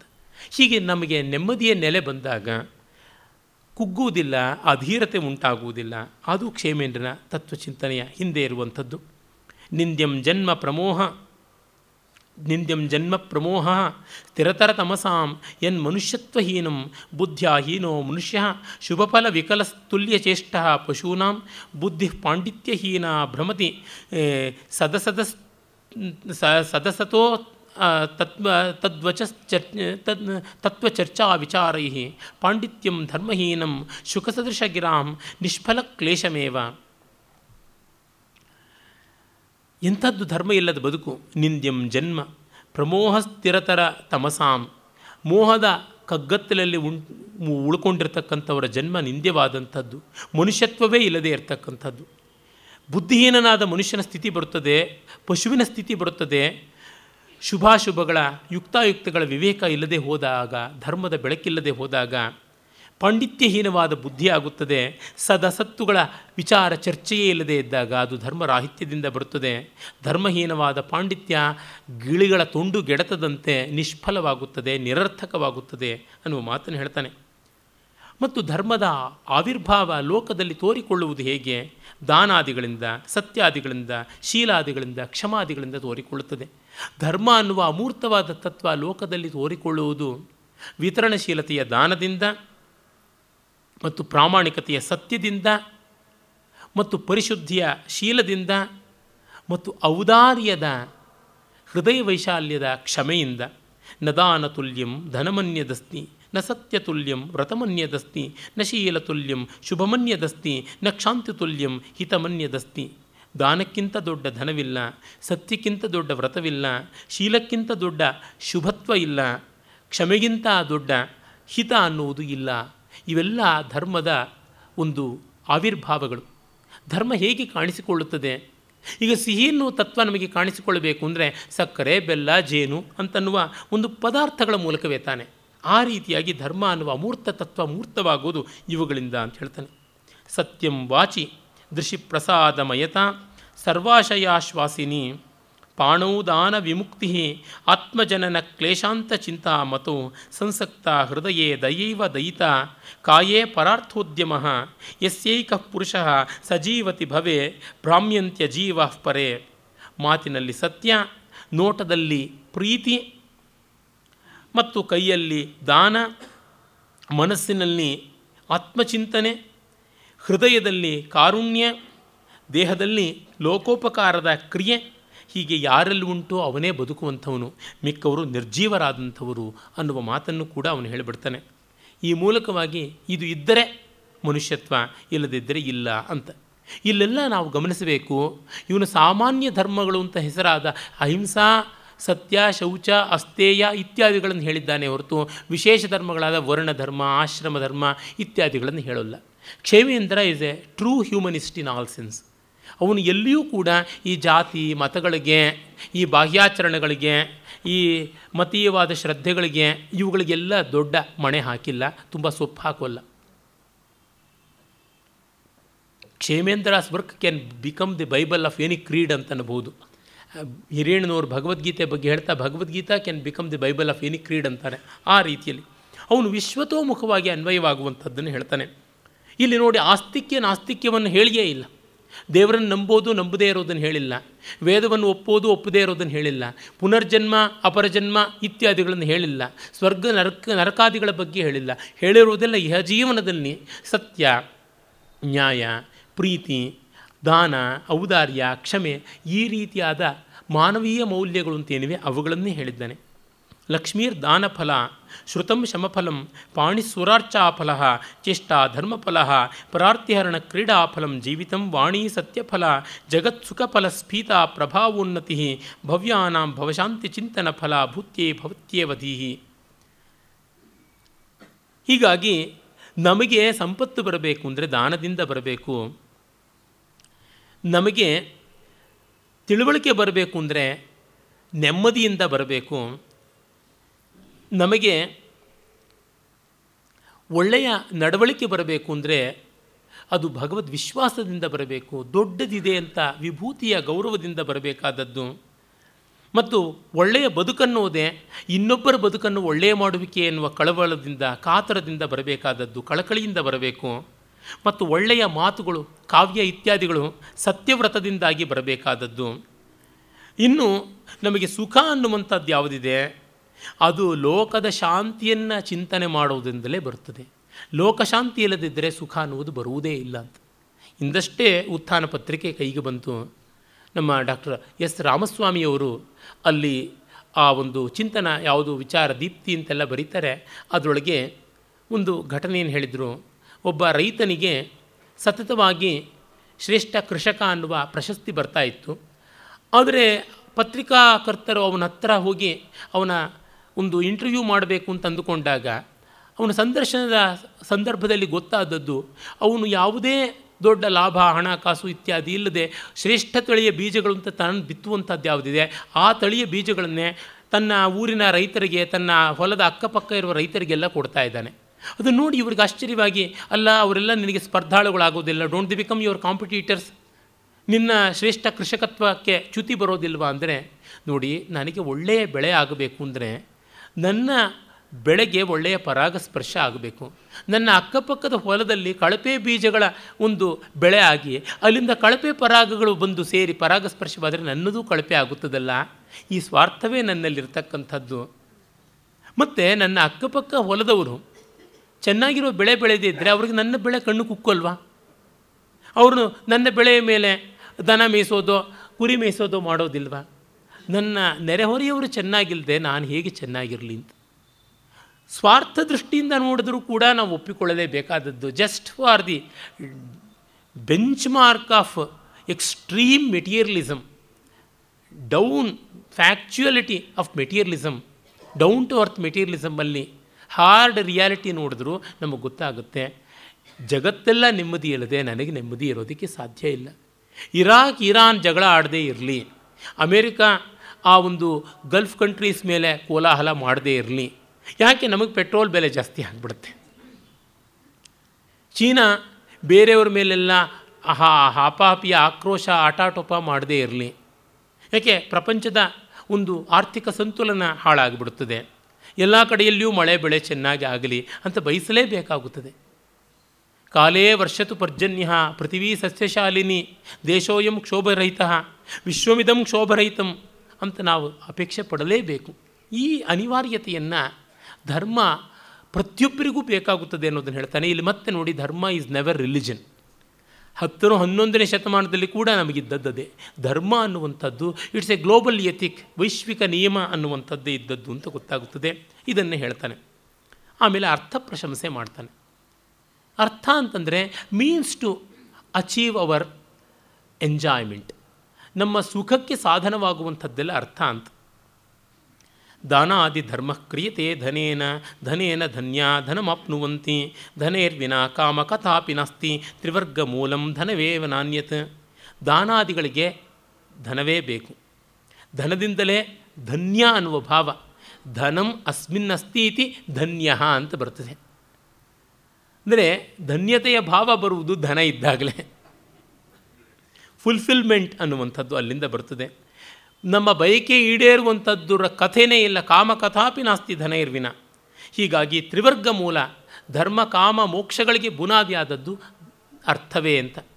ಧರ್ಮಸ್ಯ ಮೂಲಮರ್ಥ ಅನ್ನುವ ಮಾತನ್ನು ಕೌಟಿಲ್ಯ ಹೇಳ್ತಾನಲ್ಲ, ಅದರಿಂದ ನಮಗೆ ಗೊತ್ತಾಗುತ್ತದೆ.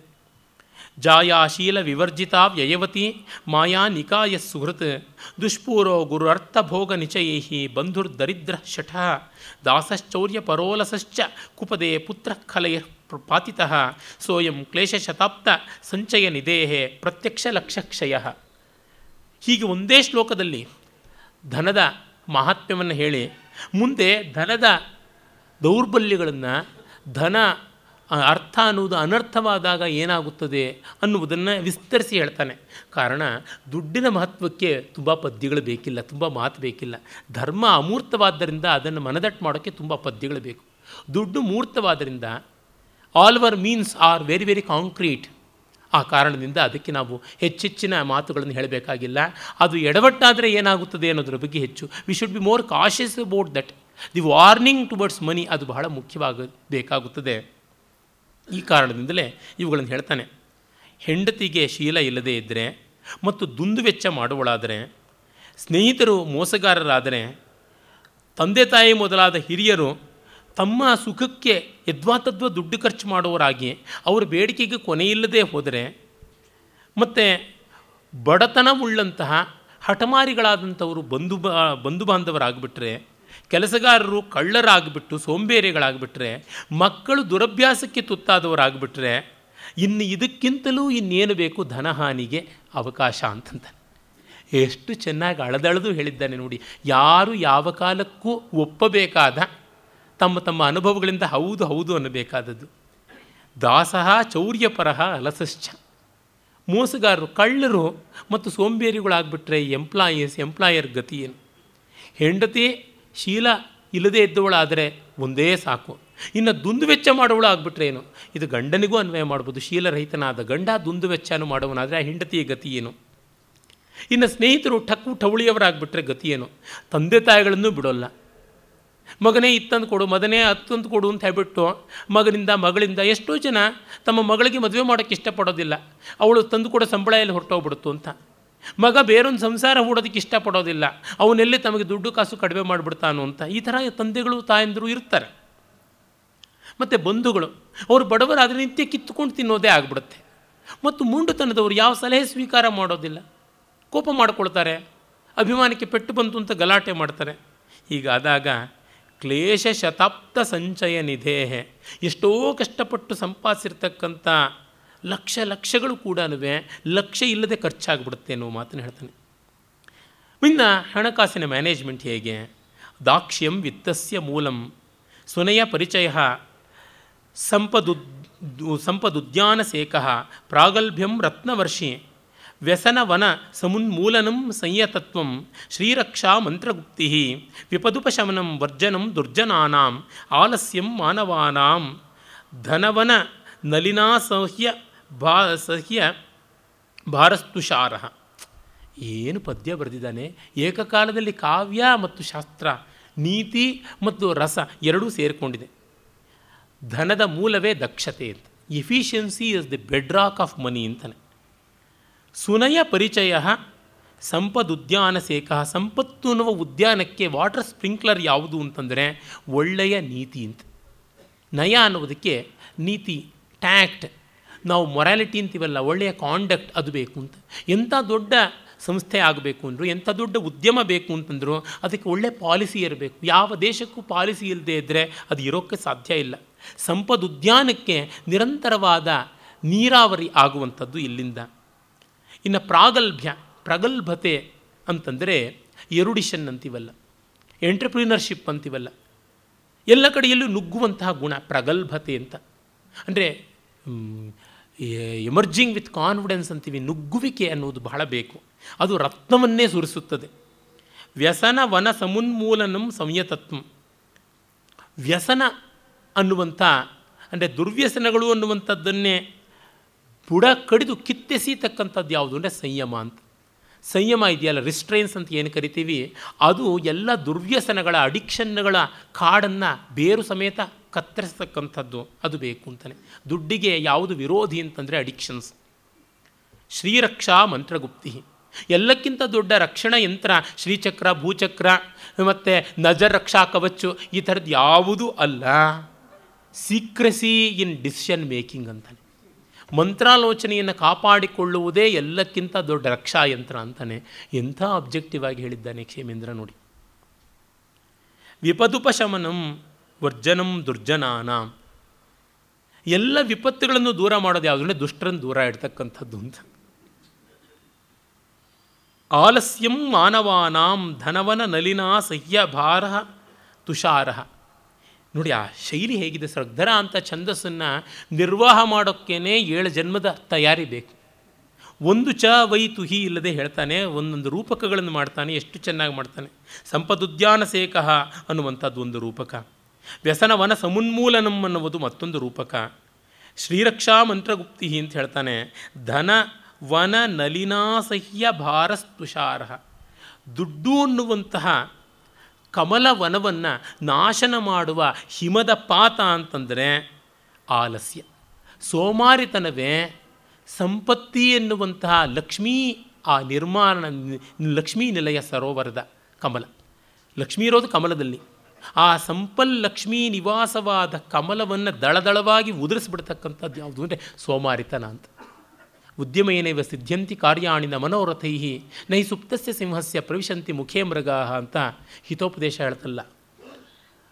ಬಾಯಿ ತೆರೆಕೊಂಡು ಸಿಂಹ ಕೂಡ ನಾನು ಮೃಗರಾಜ ಅಂತ ಗುಹೆ ಒಳಗೆ ಇದ್ದರೆ ಒಂದು ಸೊಳ್ಳೆನೂ ಒಳಗೆ ಹೋಗೋದಿಲ್ಲ. ಹೋದರೂ ಹೊರಗೆ ಬಂದುಬಿಡುತ್ತೆ.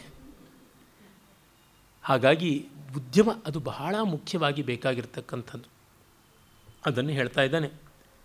ಹಿಮಾಸಹತ್ವಂ ರವಿತಾಪಭೀತಿ ಕಥಾಮತಿರ್ಮಾರ್ಗಜನ ಪ್ರತೀಕ್ಷಾ ಲಜ್ಜಾಭಿಮಾನ ಕ್ಷಣಸಮ್ಮುಖತ್ವ ನಕ್ಷತ್ರ ಚರ್ಚಾ ನ ಧನ ಚ ಧನಸ್ಯ ವಿಘ್ನ. ಧನದ ವಿಘ್ನಗಳು ಯಾವುವು? ದುಡ್ಡು ಸಂಪಾದಿಸೋದಕ್ಕೆ ಅಡ್ಡಿಗಳು ಯಾವುದು ಅಂತ ಕೆಲವೊಂದು ಹೇಳ್ತಾನೆ. ಹಿಮಾಸಹತ್ವಂ ರವಿತಾಪ ಭೀತಿ ಚಳಿ, ಮಳೆ, ಗಾಳಿ ಅಂತೆಲ್ಲ ಕಾದಿರಬಾರ್ದು. ಅಯ್ಯೋ, ಸ್ವಲ್ಪ ಚಳಿಗಾಲ ಡಿಸೆಂಬರು, ಹೇಗೆ ಹೋಗೋದು ಅಮೇರಿಕಾಕ್ಕೆ ಅಂದರೆ ಆರ್ಡರ್ಸ್ ಹೊರಟೋಗುತ್ತೆ. ಅಯ್ಯೋ, ಬೇಸಿಗೆ ಜಾಸ್ತಿ ಮಂಗಳೂರಿಗೆ ಯಾವನು ಹೋಗೋದು ಅಂತಂದರೆ ಹೊರಟೋಗ್ಬಿಡುತ್ತೆ.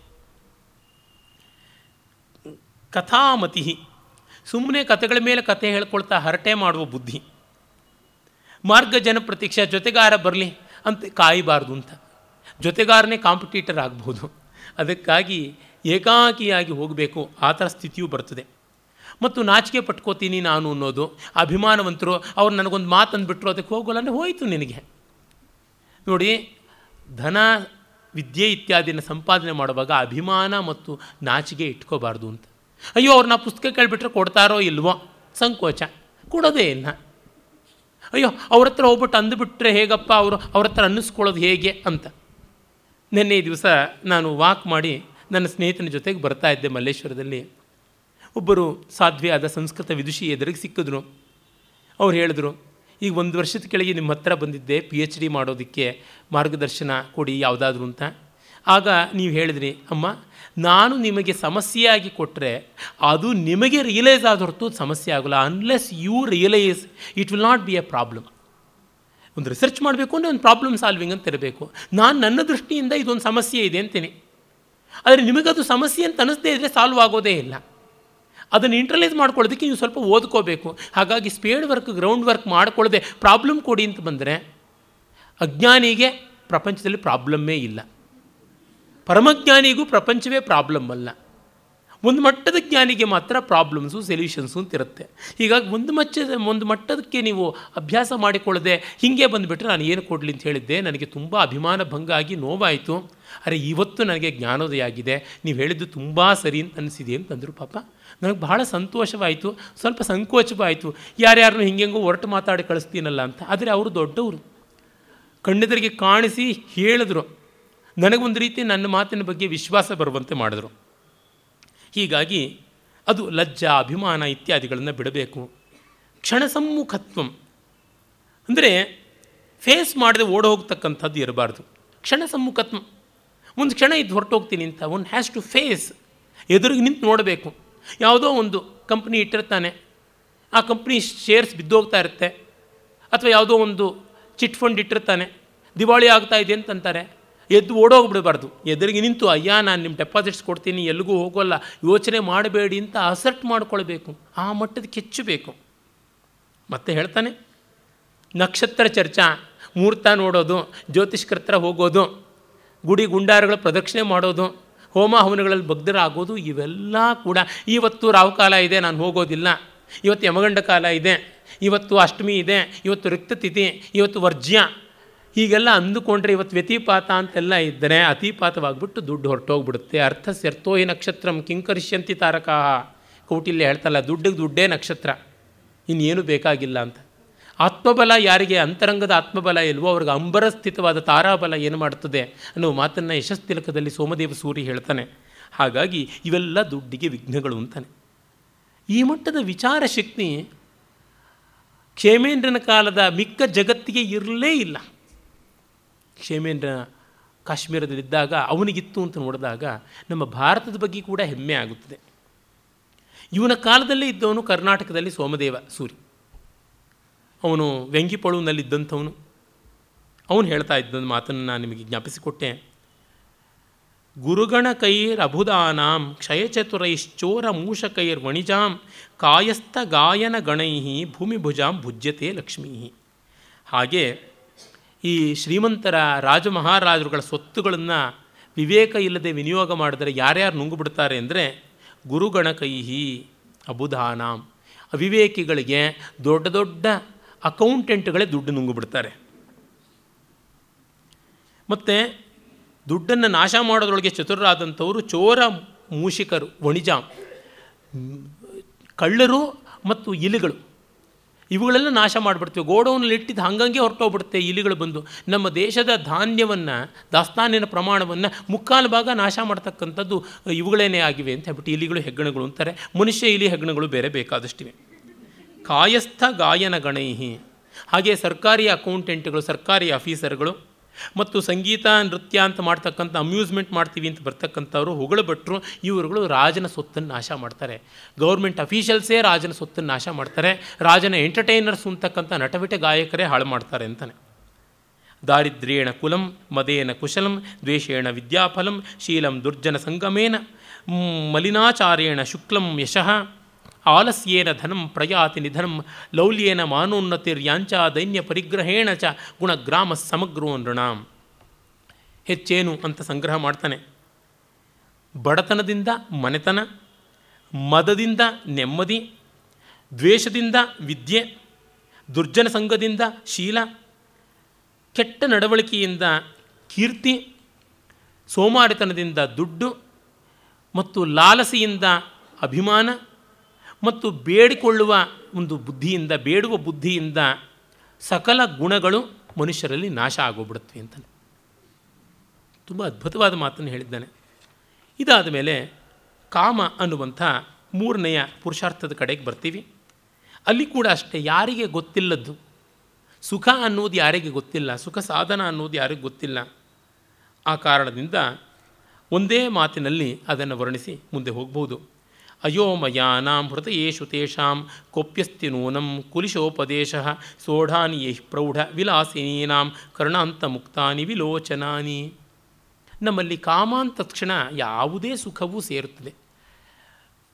ಶಬ್ದಸ್ಪರ್ಶ, ರೂಪ, ರಸಗಂಧ ಅನ್ನುವ ಪಂಚ ತನ್ಮಾತ್ರಗಳ ಮತ್ತು ಕಿವಿ, ಕಣ್ಣು, ಮೂಗು, ಬಾಯಿ, ನಾಲಿಗೆ, ಚರ್ಮ ಅನ್ನುವ ಪಂಚೇಂದ್ರಿಯಗಳ ಮೂಲಕ ಬರುವಂಥದ್ದು ಎಲ್ಲ ಇವೆಲ್ಲವೂ ರಿಪೋರ್ಟ್ ಮಾಡ್ಕೊಳ್ತಕ್ಕಂಥ ಮನಸ್ಸು ಅನ್ನುವ ಷಷ್ಠೇಂದ್ರಿಯ. ಈ ಮೂಲಕವಾಗಿ ಬರುವಂಥದ್ದೆಲ್ಲ ಸುಖ, ಕಾಮ. ಆದರೆ ಇದರೊಳಗೆ ಪರಾಕಷ್ಟೆಯಾಗಿ ಸ್ತ್ರೀ ಪುರುಷ ಸಂಘ ಸೌಖ್ಯವನ್ನೇ ಇಡುವುದಕ್ಕೆ ಕಾರಣ ಏನಂತಂದರೆ, ಮಿಕ್ಕ ಎಲ್ಲ ಸುಖಗಳಲ್ಲಿ ಬೇರೆ ಬೇರೆ ಡಿಗ್ರಿ ಇರಬಹುದು ಒಂದು ಕಾಲದಲ್ಲಿ ಮನುಷ್ಯ ಬೇಕಾಗ್ಬೋದು, ಮತ್ತೆ ಬೇಕಾಗದೇ ಇರಬಹುದು ಉದಾಹರಣೆಗೆ ಈಗ ನಮಗೆ ಆಹಾರದ ಸುಖ ಬೇಕು ಅಂದರೆ ಅಡುಗೆ ಮಾಡಿಟ್ಟವನಲ್ಲಿ ಇಟ್ಟು ಹೊರಟೋದ ಮೇಲೂ ಪರವಾಗಿಲ್ಲ. ನಮಗೆ ಸಾಮಾನಿದ್ದರೆ ಸಾಕು, ಸುಖ ಸಿಗುತ್ತದೆ. ಆ ವಸ್ತು ಜಾತ ಇದ್ದರೆ ಸಾಕು, ವ್ಯಕ್ತಿ ಬೇಕು ಅಂತ ಇಲ್ಲ. ಸಂಗೀತವೂ ಹಾಗೇನೆ. ಒಂದು ಮ್ಯೂಸಿಕ್ ರೆಕಾರ್ಡಿಂಗ್ ಕೇಳ್ತಾ ಇರಬಹುದು. ನೃತ್ಯ ಇತ್ಯಾದಿಗಳನ್ನು ಈ ಕಾಲದಲ್ಲಿ ಸಿ ಡಿ ಆಗಿ, ಸಿನಿಮಾ ಆಗಿ ನೋಡಬಹುದು. ಪುಸ್ತಕಾದಿಗಳು ಕೂಡ. ಆದರೆ ಈ ಸೌಖ್ಯ ಮಾತ್ರ ಮತ್ತೊಬ್ಬ ವ್ಯಕ್ತಿ ಗಂಡೋ ಹೆಣ್ಣೋ ಇರಲೇಬೇಕು, ಇಲ್ಲದೆ ಇದ್ದರೆ ಆಗುವಂಥದ್ದಲ್ಲ. ಹೀಗೆ ನೋಡಿದಾಗ ಮತ್ತೊಂದು ವ್ಯಕ್ತಿಯ ಆಶ್ರಯದಿಂದಲೇ ಬರಬೇಕಾದ್ದರಿಂದ ಈ ವ್ಯಕ್ತಿಜಾತವಾದಂಥ ಈ ಒಂದು ಮೈಥುನ ಸುಖಕ್ಕೆ ಎಲ್ಲೆಲ್ಲದ ಪ್ರಾಶಸ್ತ್ಯ ಬಂತು. ಮತ್ತು ಅದು ಮೊದಲಿಂದ ಕೊನೆಯವರೆಗೂ ಆ ವ್ಯಕ್ತಿಯ ಸಹಕಾರದಿಂದ ನಡೆಯಬೇಕಾದದ್ದು. ಯಾವೊಂದು ಹಂತದಲ್ಲೂ ವ್ಯಕ್ತಿ ವಿರಸನಾದರೆ, ವಿರಸಳಾದರೆ ಬರುವಂಥದ್ದಲ್ಲವಾದ್ದರಿಂದ ತುಂಬ ದೊಡ್ಡ ಅನುನಯ ಇಲ್ಲಿ ಬೇಕಾಯಿತು. ಆ ಕಾರಣದಿಂದ ಮತ್ತು ಇಂಥ ಸಾಮಾನ್ಯ ಮನುಷ್ಯನಿಗೂ ಸಿಗಬಹುದಾದಂಥ ಮೈಮರೆಯುವಿಕೆಯ ಪರಾಕಾಷ್ಠೆ ಅಂತಾದದ್ದು. ಮತ್ತು ಒಬ್ಬ ವ್ಯಕ್ತಿಯ ಸಾಮಾನ್ಯನಿಗೆ ಅಹಂಕಾರ ತೃಪ್ತಿಯಾಗಿ ತನ್ನ ಶಾಶ್ವತೀಕರಣಕ್ಕೆ ಅನಿವಾರ್ಯವಾದ ಸಂತಾನ ಅನ್ನೋದು ಇಲ್ಲಿಂದ ಬರೋದರಿಂದ ತನಗೇನೋ ಒಂದು ನಿತ್ಯತೆ ಸಿಕ್ಕಿಬಿಡುತ್ತದೆ ಅನ್ನುವ ಭ್ರಮೆ ಕೂಡ ಬರುವಂತಾಯಿತು. ಈ ಎಲ್ಲ ಕಾರಣದಿಂದ ಈ ಒಂದು ಸ್ತ್ರೀ ಪುರುಷ ವೈಷಯಿಕವಾದಂಥ ಈ ಭೋಗಕ್ಕೆ ಹೆಚ್ಚಿನ ಬೆಲೆ ಬಂತು. ಅದನ್ನು ಸಾರವತ್ತಾಗಿ ಇಟ್ಟುಕೊಂಡು ಬಿಟ್ಟಿದ್ದಾನೆ. ಆ ಕಾರಣದಿಂದ ಅವನು ಹೇಳ್ತಾ ಇದ್ದಾನೆ, ಕ್ಷೇಮೇಂದ್ರ, ಅಯೋಮಯಾನಾಂ ಹೃದಯೇಶು ತೇಷಾಂ ಕೊಪ್ಯಸ್ತಿ ನೂನಂ ಕುಲಿಶೋಪದೇಶ ಕಬ್ಬಿಣದ ಹೃದಯಗಳಿಗೂ ಕೂಡ ಸಿಡಿಲು ಬಿದ್ದಂತೆ ಆಗುವಂಥದ್ದು ಯಾವುದು ಅಂತಂದರೆ ಸ್ತ್ರೀಯರ ಅಥವಾ ಪುರುಷರ ಕಟಾಕ್ಷ ವೀಕ್ಷಣೆಗಳು ಅಂತಾನೆ. ಇದರಿಂದಲೇ ನೀವು ಅರ್ಥ ಮಾಡ್ಕೊಂಡು ಬಿಡ್ಬೋದು ಈ ಪುರುಷಾರ್ಥದ ಬಗೆ ಎಂಥದ್ದು ಅನ್ನೋದನ್ನು. ಕಟ್ಟ ಕಡೆಗೆ ಇವನು ಮೋಕ್ಷವನ್ನು ಕುರಿತು ವಿಸ್ತರಿಸಿ ಚರ್ಚೆ ಮಾಡ್ತಾನೆ. ಇದು ಕ್ಷೇಮೇಂದ್ರನ ಈ ಗ್ರಂಥದ ಅತ್ಯಂತ ದೊಡ್ಡ ಭಾಗವೂ ಹೌದು. ಮತ್ತು ಅವನಿಗೆ ತುಂಬ ಪ್ರಿಯವಾದ ಪುರುಷಾರ್ಥ ಇದು ಅಂತ ಕೂಡ ಗೊತ್ತಾಗುತ್ತದೆ. ಹಿರೇಣ್ಣನವರು ಹೇಳ್ತಾರೆ ದಿ ಅಲ್ಟಿಮೇಟ್ ವ್ಯಾಲ್ಯೂ ಅನ್ನೋದು ಒಂದೇ, ಮೋಕ್ಷ. ಇನ್ನು ಮಿಕ್ಕದ್ದೆಲ್ಲ ಅದರ ಸಾಪೇಕ್ಷವಾಗಿ. ಮೋಕ್ಷ ಅಂತಂದರೆ ನಾವು ಈ ಲೋಕವನ್ನು ಬಿಟ್ಟು ಓಡೋಗೋದು, ಇನ್ನೆಲ್ಲೋ ನಿಲ್ಲುವಂಥದ್ದು ಅನ್ನುವ ಅರ್ಥದಲ್ಲಿ ಅಲ್ಲ. ಅದು ಗೌಣ. ಮುಖ್ಯ ಅನ್ನೋದು ಜೀವನ್ ಮುಕ್ತಿಯೇ, ಸದೇಹ ಮುಕ್ತಿಯೇ ಆದಂಥದ್ದು. ಇವನು ಅದಕ್ಕೆ ಆರಂಭ ಮಾಡ್ತಾನೆ, ವಿವೇಕವೇ ಬಹಳ ಮುಖ್ಯವಾದ ಮೋಕ್ಷೋಪಾಯ ಅಂತ. ನಿತ್ಯ ಅನಿತ್ಯಾದಿ ವಿವೇಕವೇ ಬಹಳ ಮುಖ್ಯ. ಭೋಗಾಭೋಗ ವಿಲೋಪಕೋಪ ಕಲಹೈ ತೋಕಾ ತೋಕಾಶ ಕಲಹೈರಸ್ತೋಕ ಶೋಕಾಕುಲಂ, ಕಾಮಂ ಕಾಮಮಕಾಮ ಧಾಮ ಸಮಯಂ ಯೋಗಂ ವಿಯೋಗಾನುಗಂ, ರೋಗೋದ್ಗಾರ ವಿಕಾರ ಪಾಕ ವಿಷಮಂ ನಿರ್ಮೂಲ್ಯ ನೇತ್ರವ್ಯಥಾ ಸೇಕಂ ಮೋಕ್ಷಫಲಾಯ ಸಂಶಯತರೋ ರೇಕಂ ವಿವೇಕಂ ನುಮಃ. ಏನು ಶಾರ್ದೂಲ ವಿಕ್ರೀಡಿತ ನೋಡಿ. ಭೋಗಾಭೋಗ ವಿಲೋಪ ಕೋಪ ಕಲಹೈರಸ್ತೋಕ ಶೋಕಾಕುಲಂ ಕಾಮಂ ಕಾಮಮಕಾಮ ಧಾಮ ಸಮಯಂ. ಯೋಗಂ ವಿಯೋಗಾನುಗಂ. ರೋಗೋದ್ಗಾರ ವಿಕಾರ ಪಾಕ ವಿಷಮಂ ನಿರ್ಮೂಲ್ಯ ನೇತ್ರವ್ಯಥಾ ಸೇಕಂ ಮೋಕ್ಷಫಲಸ್ಯ. ಸಂಶಯತರೋ ರೇಕಂ ವಿವೇಕಂ ನುಮಃ. ಈ ಸಂಶಯ ವೃಕ್ಷಕ್ಕೆ ಮೋಕ್ಷ ಫಲವನ್ನು ತಂದುಕೊಡಬೇಕು ಅಂತಂದರೆ ಇರುವುದು ಒಂದೇ ದಾರಿ, ವಿವೇಕ ಅಂತಕ್ಕಂಥದ್ದು. ವಿವೇಕ ಅನ್ನುವ ಸೇಚನೆಯಿಂದಲೇ ಸಂಶಯ ತರುವಿಗೂ ಕೂಡ ನಿಶ್ಚಯ ಮೂಡಿ ಮೋಕ್ಷ ಅನ್ನುವಂಥ ಫಲ ಬರುತ್ತದೆ. ಈ ಭೋಗ ಮತ್ತು ಅಭೋಗ ಮತ್ತು ಭೋಗ ಅಭೋಗಗಳಿಂದ ಉಂಟಾಗುವ ತೊಡಕುಗಳಿಂದ ಬರ್ತಕ್ಕಂಥ ಕೋಪ, ರಾಗ, ದ್ವೇಷ ಇತ್ಯಾದಿಗಳು, ಕಾಮ, ಕಾಮದ ಈಡೇರಿಕೆ ಆಗದೇ ಇರತಕ್ಕಂಥದ್ದು, ಇವುಗಳಿಂದ ಬರುವಂಥ ಸಂಯೋಗ ಮತ್ತು ವಿಯೋಗಗಳು, ರೋಗ, ಭೋಗಾದಿಗಳ ನಾನಾ ವಿಕಾರಗಳು ಇವುಗಳೆಲ್ಲ ಉಂಟು ಮಾಡುವ ರಾಗದ್ವೇಷಗಳು ಸುಖ ದುಃಖಗಳಿಂದ ಮೀರಿರತಕ್ಕಂಥದ್ದು ಮೋಕ್ಷದ ಆನಂದ. ಅದನ್ನು ಪಡ್ಕೊಳ್ಳೋದಕ್ಕೆ ವಿವೇಕ ಬಹಳ ಮುಖ್ಯ ಅಂತ ಹೇಳ್ತಾನೆ.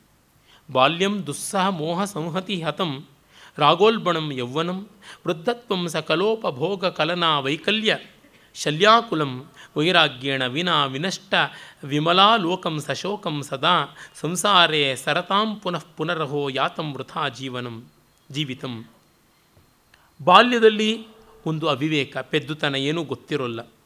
ಇನ್ನು ಯೌವನದಲ್ಲಿ ಎಲ್ಲ ಆಕರ್ಷಣೆಯ ಉಲ್ಬಣ.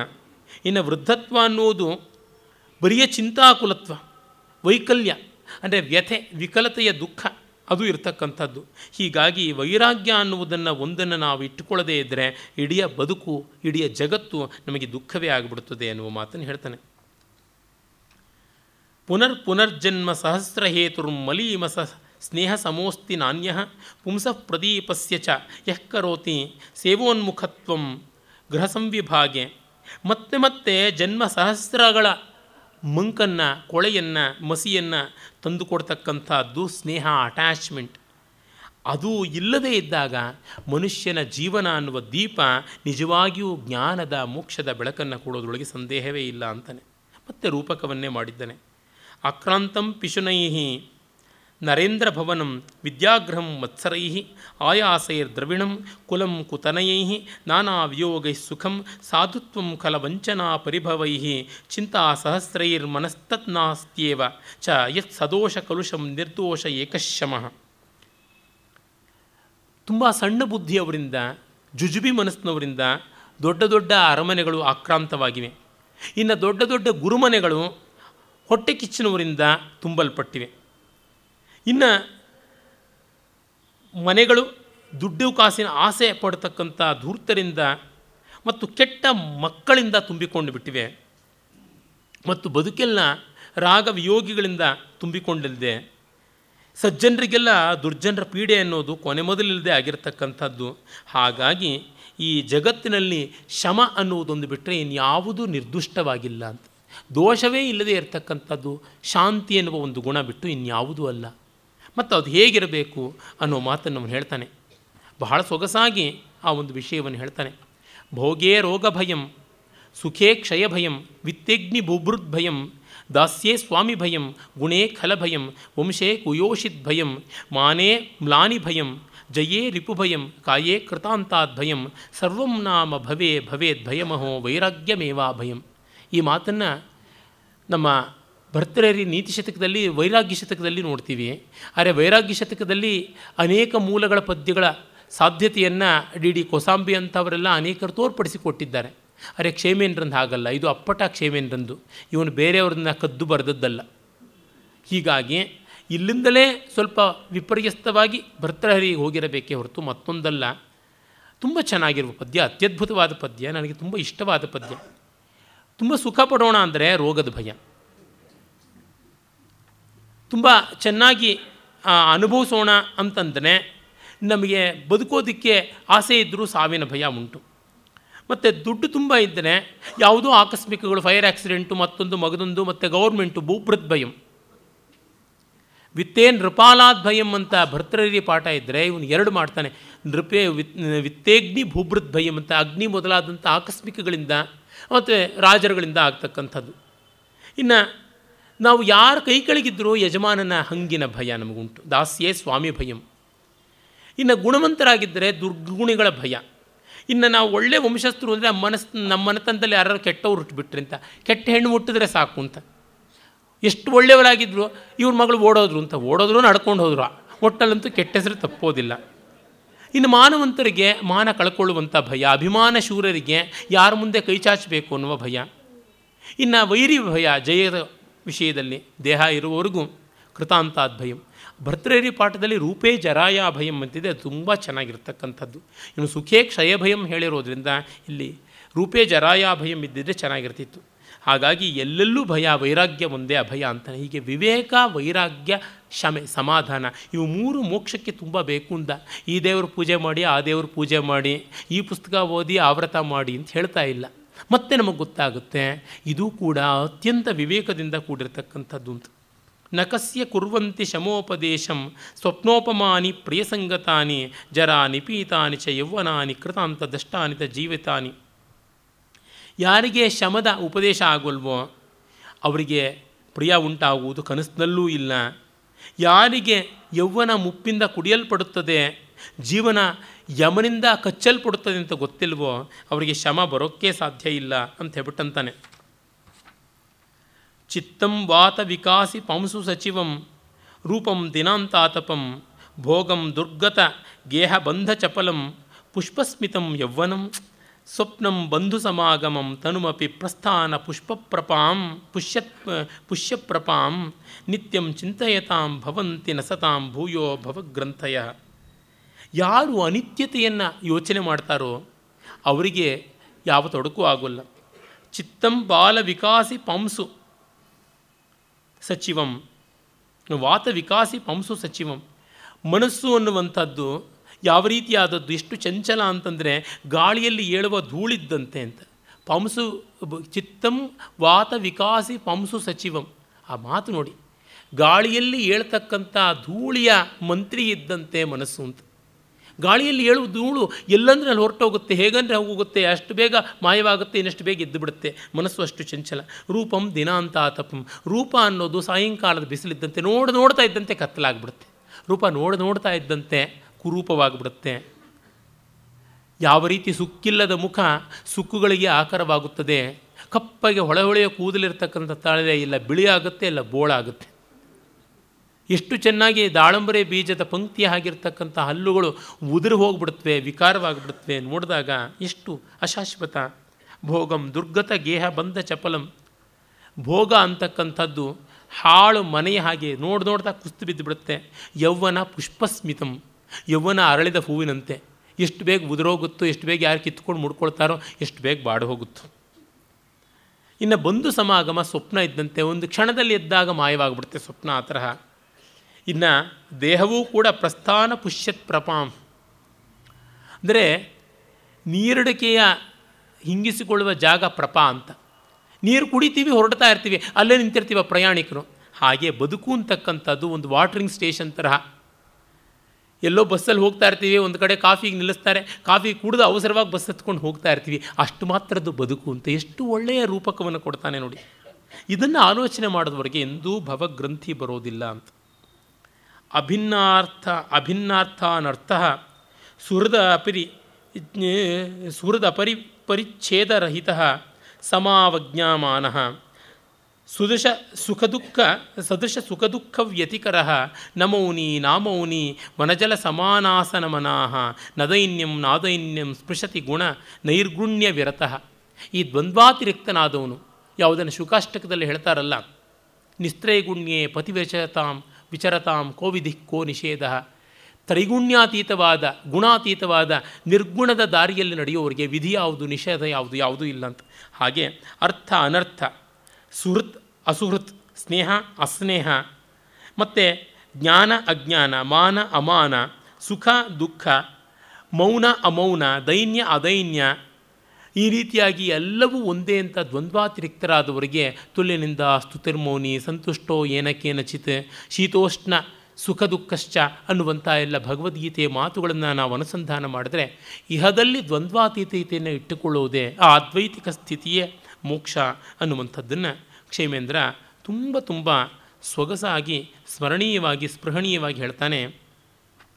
ಈ ಒಂದು ದೃಷ್ಟಿಯಿಂದ ನೋಡಿದಾಗ ಅವನ ಕವಿತೆ ಎಷ್ಟು ಸಂಕ್ಷೇಪ ಸುಂದರವಾದದ್ದು, ಸಾರ್ವಕಾಲಿಕವಾದದ್ದು ಅಂತ ತಿಳಿಯುತ್ತದೆ. ನಾಳೆ ಮತ್ತೆ ಇನ್ನು ಕಾವ್ಯಗಳನ್ನು ನೋಡೋಣ. ಚಾರುಚರ್ಯ, ಸೇವ್ಯ ಸೇವಕೋಪದೇಶ, ದರ್ಪದಲನ ಇತ್ಯಾದಿಗಳನ್ನು ನಮಸ್ಕಾರ.